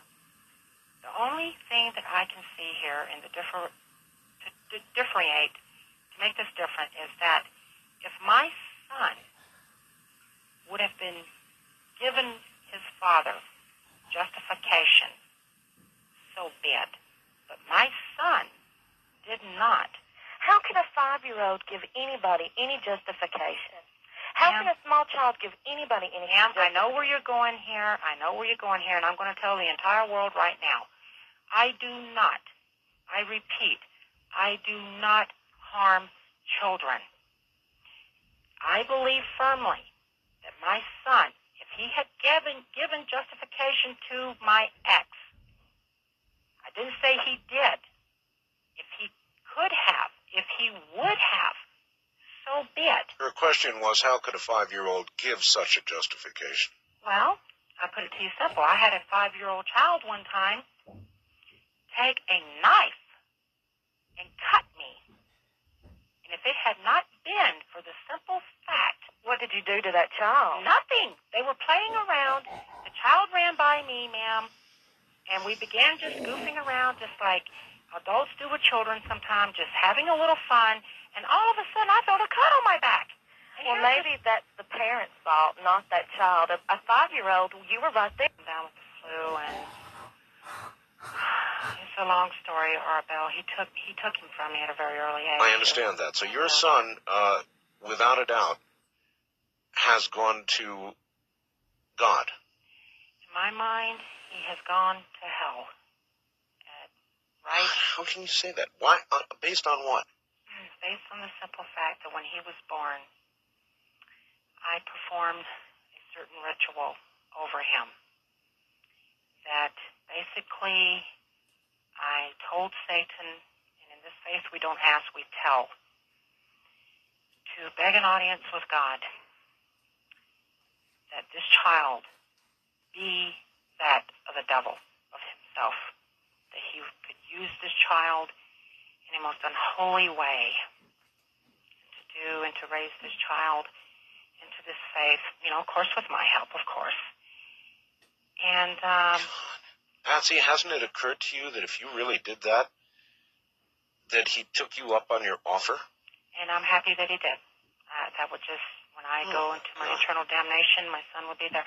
You know, Art, when you called me that afternoon and everything, I said that I would desecrate the birthplace of Christ. You said that, yes. And believe you me, I will, even at the consequences of my own death. I would desecrate that place. I would virtually wait to my menstrual cycle. When I was on my period, I virtually would blood that place, and I would perform a most unholy dance over it. When Jesus, when Jesus came, that was, in my opinion, the end of everything. We are suffering from his presence on this planet yet today.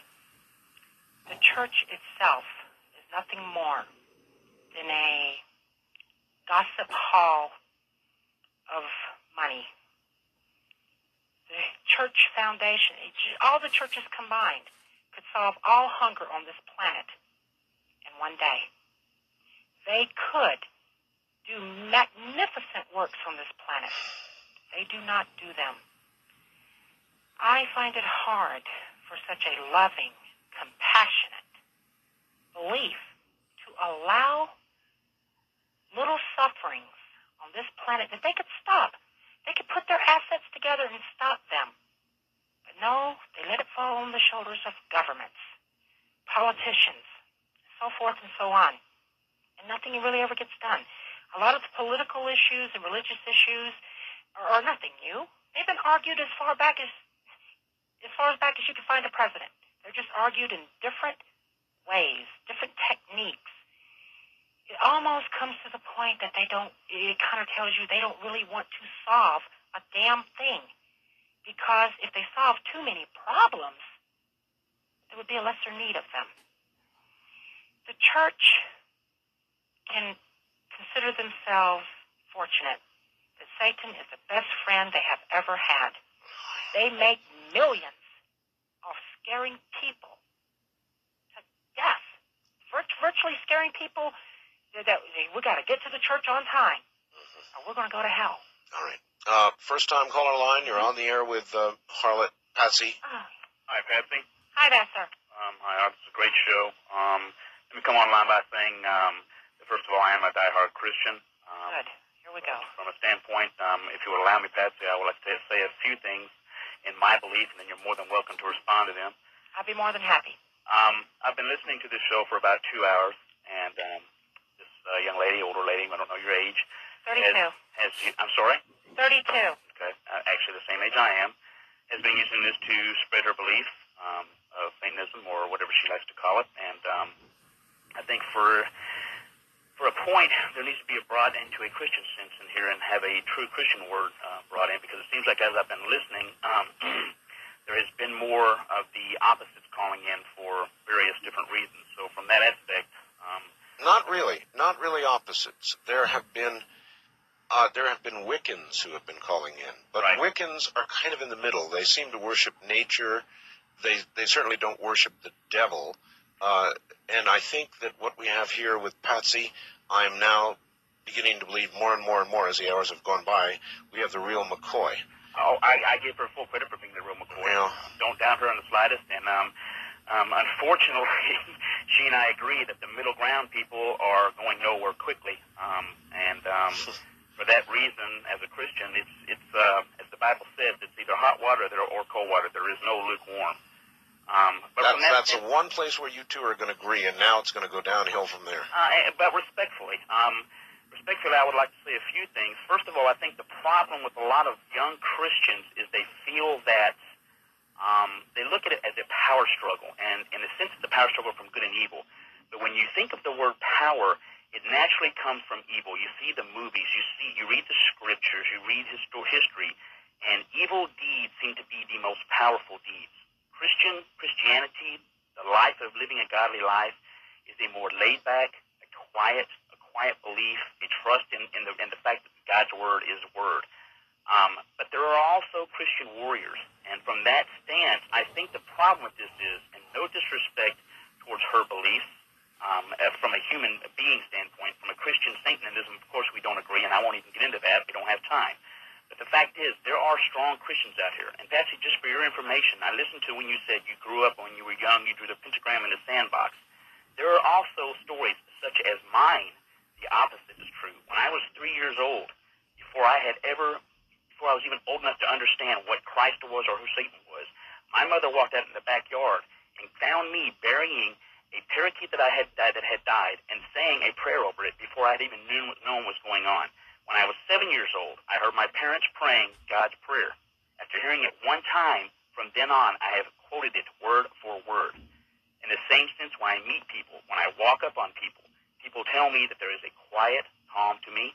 I've had pastors tell me, and when I'm saying pastors, the difference here is, we agree on two things actually. First of all, I also agree that in an entity, the church as a, as a central location is, um, how should I say this with tact? Um, I don't agree with 90% of the so-called churches in the world today. Um, the reason I say that is it seems to me like as time has gone on, churches are in for more of what they can get as far as money-wise. The Word of God should be number one. That is what a church is about. In the Scriptures, a church is when two or more get together and speak of the Word of Christ. The fact of people getting together with 500s, thousands, 3,000s, giving all the money out, not knowing where half the money goes to, I don't believe in that. I have visited probably hundreds of churches in my lifetime from all different denominations find my way. I am at ease with myself because I have a one-on-one relationship with my Lord Jesus Christ. It's very strong, it's very subtle, but I have no doubts in my mind where I'm going. And with that being said, um, to add a little humor into this, the last Christian that came on here and said something to Pat Patsy to you about he was going to say a prayer. Uh-huh. You responded where if the apocalypse was coming today, I would have to behead you. Am I correct on that? Absolutely. I'm sorry? Absolutely. Ma'am, I would draw the line on my neck for you and bare it for you. Have a nice night, people. Oh, I figured he'd leave before I got a chance to say something. That's typically Christian. Art, can I comment? Yeah, sure. Okay. Sir, I know you're still listening, which if, uh, which I hope you are. I can respect slightly what you just said, but there's one thing you hit on that just made my entire night relaxed. Nothing better to a satanic person than a relaxed Christian.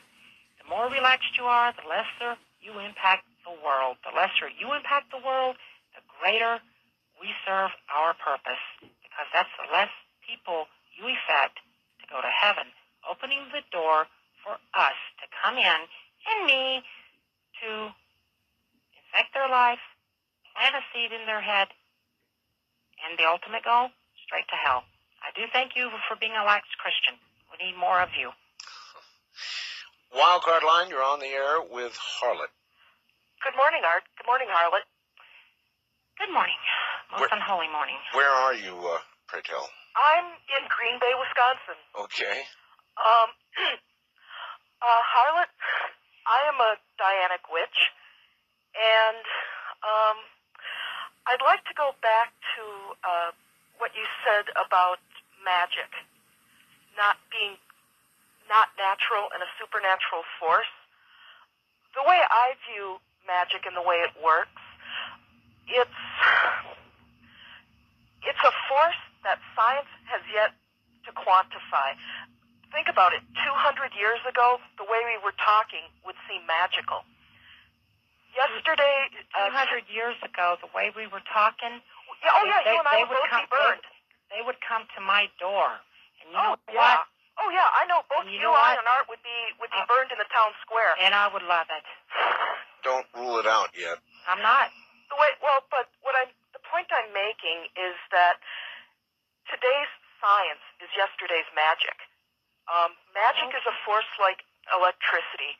I can use it to run my computer, or I could kill somebody with it. Okay? It's how you use it that counts. Right. Let me tell you something. It's a responsibility taken therefore thereof also counts. See, I would kill, and I would take the total blame for it. Art, I want to oh, say yeah. something here. Um, Art, I really want to say something here. Okay, let her let her say something, ma'am. oh, sure. I, I was agreeing with her. I, I, I want to say something here.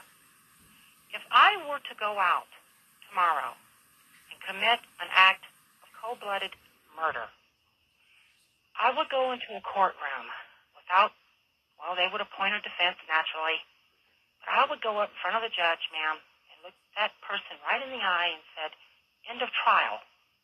I have done what I've done. Now you carry out what you must carry out. There will be no trial. I am guilty.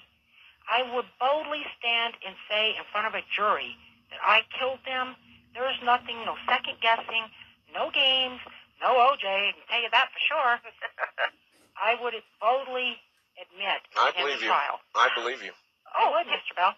I, I agree with you. Um, you do have to take responsibilities um, for for your actions in this life. Definitely. Um, and, and Satan is, you know, and Satan is my master, and everything that I do, it's like if I curse someone, I let it be known. Let it be recorded on this night. Let it be written in the books that must be re- that this must be recorded in. That I, harlot, I, Patsy, have committed this evil act of magic, and I will be held accountable. I must be held accountable. I must receive no mercy. In retaliation, I must be more hateful than my enemy. I must always be more hateful, more conniving, and more evil. More retaliation that I bring upon myself, it increases the evil. Hell, Satan, that's what I'm all about. um, I guess I have a question for you. Yes, go ahead. Um, I'm I'm pagan myself, and I what I don't. I've always viewed Satanism as a radically dissenting Christian sect because you follow the same um, the same belief system. It's just you work the opposite side of the street. Ma'am, it is nowhere near the same. Let me give you a perfect example. In the Christian church, they do this. Blessed are the poor in spirit, blessed are the merciful, and so on. Blessed they may be in the eyes of God. Unblessed, unholy blessed they are, because they will be trodden upon and stomped down by cloven hooves. And our army, it's, it's different, hon. It's totally different. Yeah, that, totally, yes, it is totally different. Yeah, the Christian you're, you're church does not opposite side of the uphold. street there. The Christian church does not uphold one iota. They do not uphold magic. They do not uphold the practice of any art that is not coming directly from their word. They do not uphold the Christian realm and our realm are two different. You slap me, I'm going to knock your cotton picking head off. you stomp my foot, I'm going to cut your foot off. It is totally different, hon. Totally different, taken to the extreme. Extreme violence, extreme brutality, extreme evil. That's why I have got Wiccans right here in this town, a beautiful little quiet town of Salt Lake City. They all talk, but they don't want to encounter me face to face. Because, hon, I will tell you now, when it gets down to the white on the rice, I don't play the game.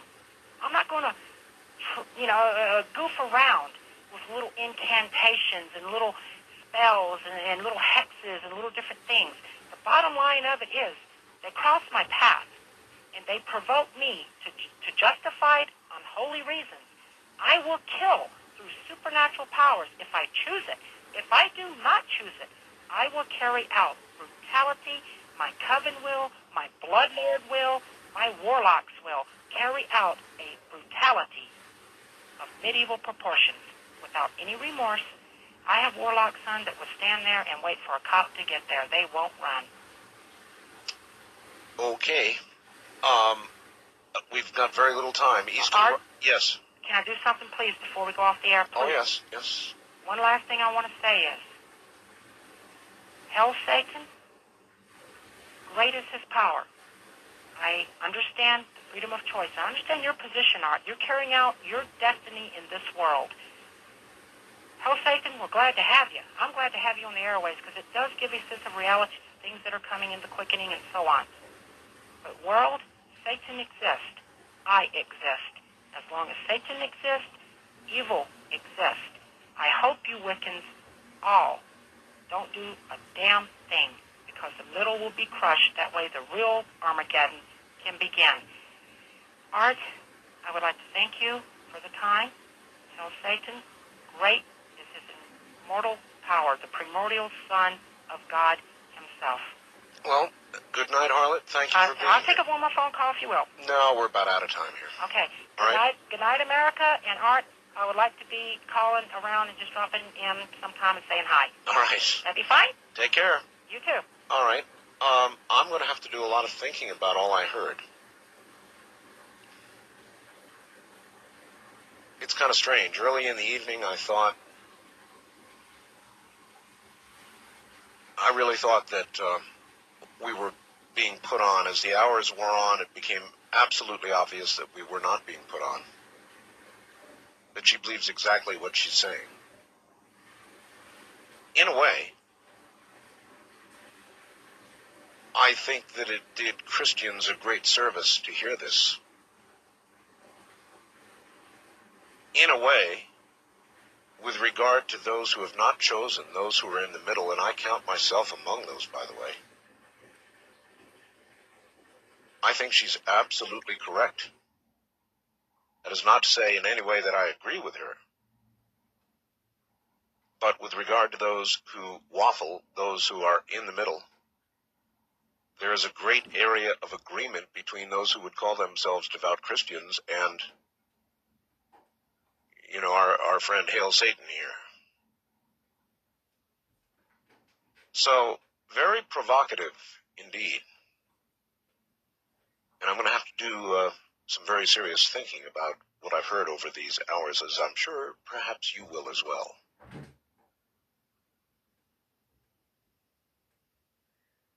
Fascinating.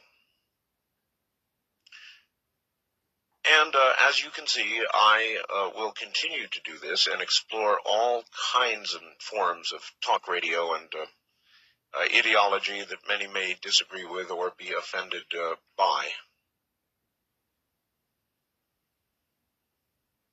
And uh, and this night was no different. In fact, this night was really, in many ways, a prime example of that exploration.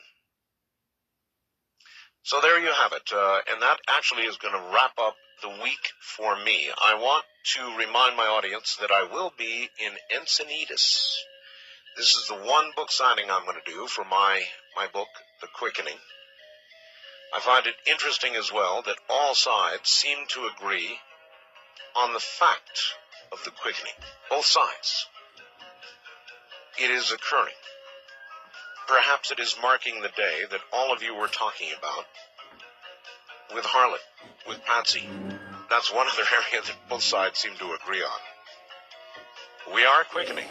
That's the book. I'll be signing copies of it in the one book signing that I plan to do. It'll be in Encinitas at uh, Barnes and Noble, beginning at about 10 o'clock in the morning. Barnes and Noble, located at 1040 North El Camino uh, Real, 1040 North El Camino Real in Encinitas. 10 o'clock Saturday morning. See you there. From the high desert, I'm Art Bell with a lot of thinking to do. Good night.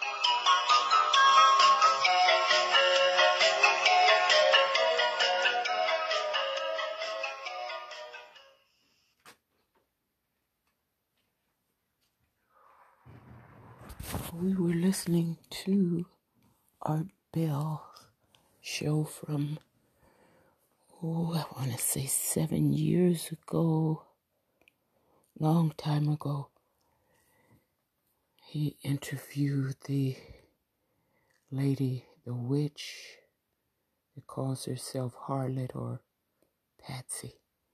Thank you for listening.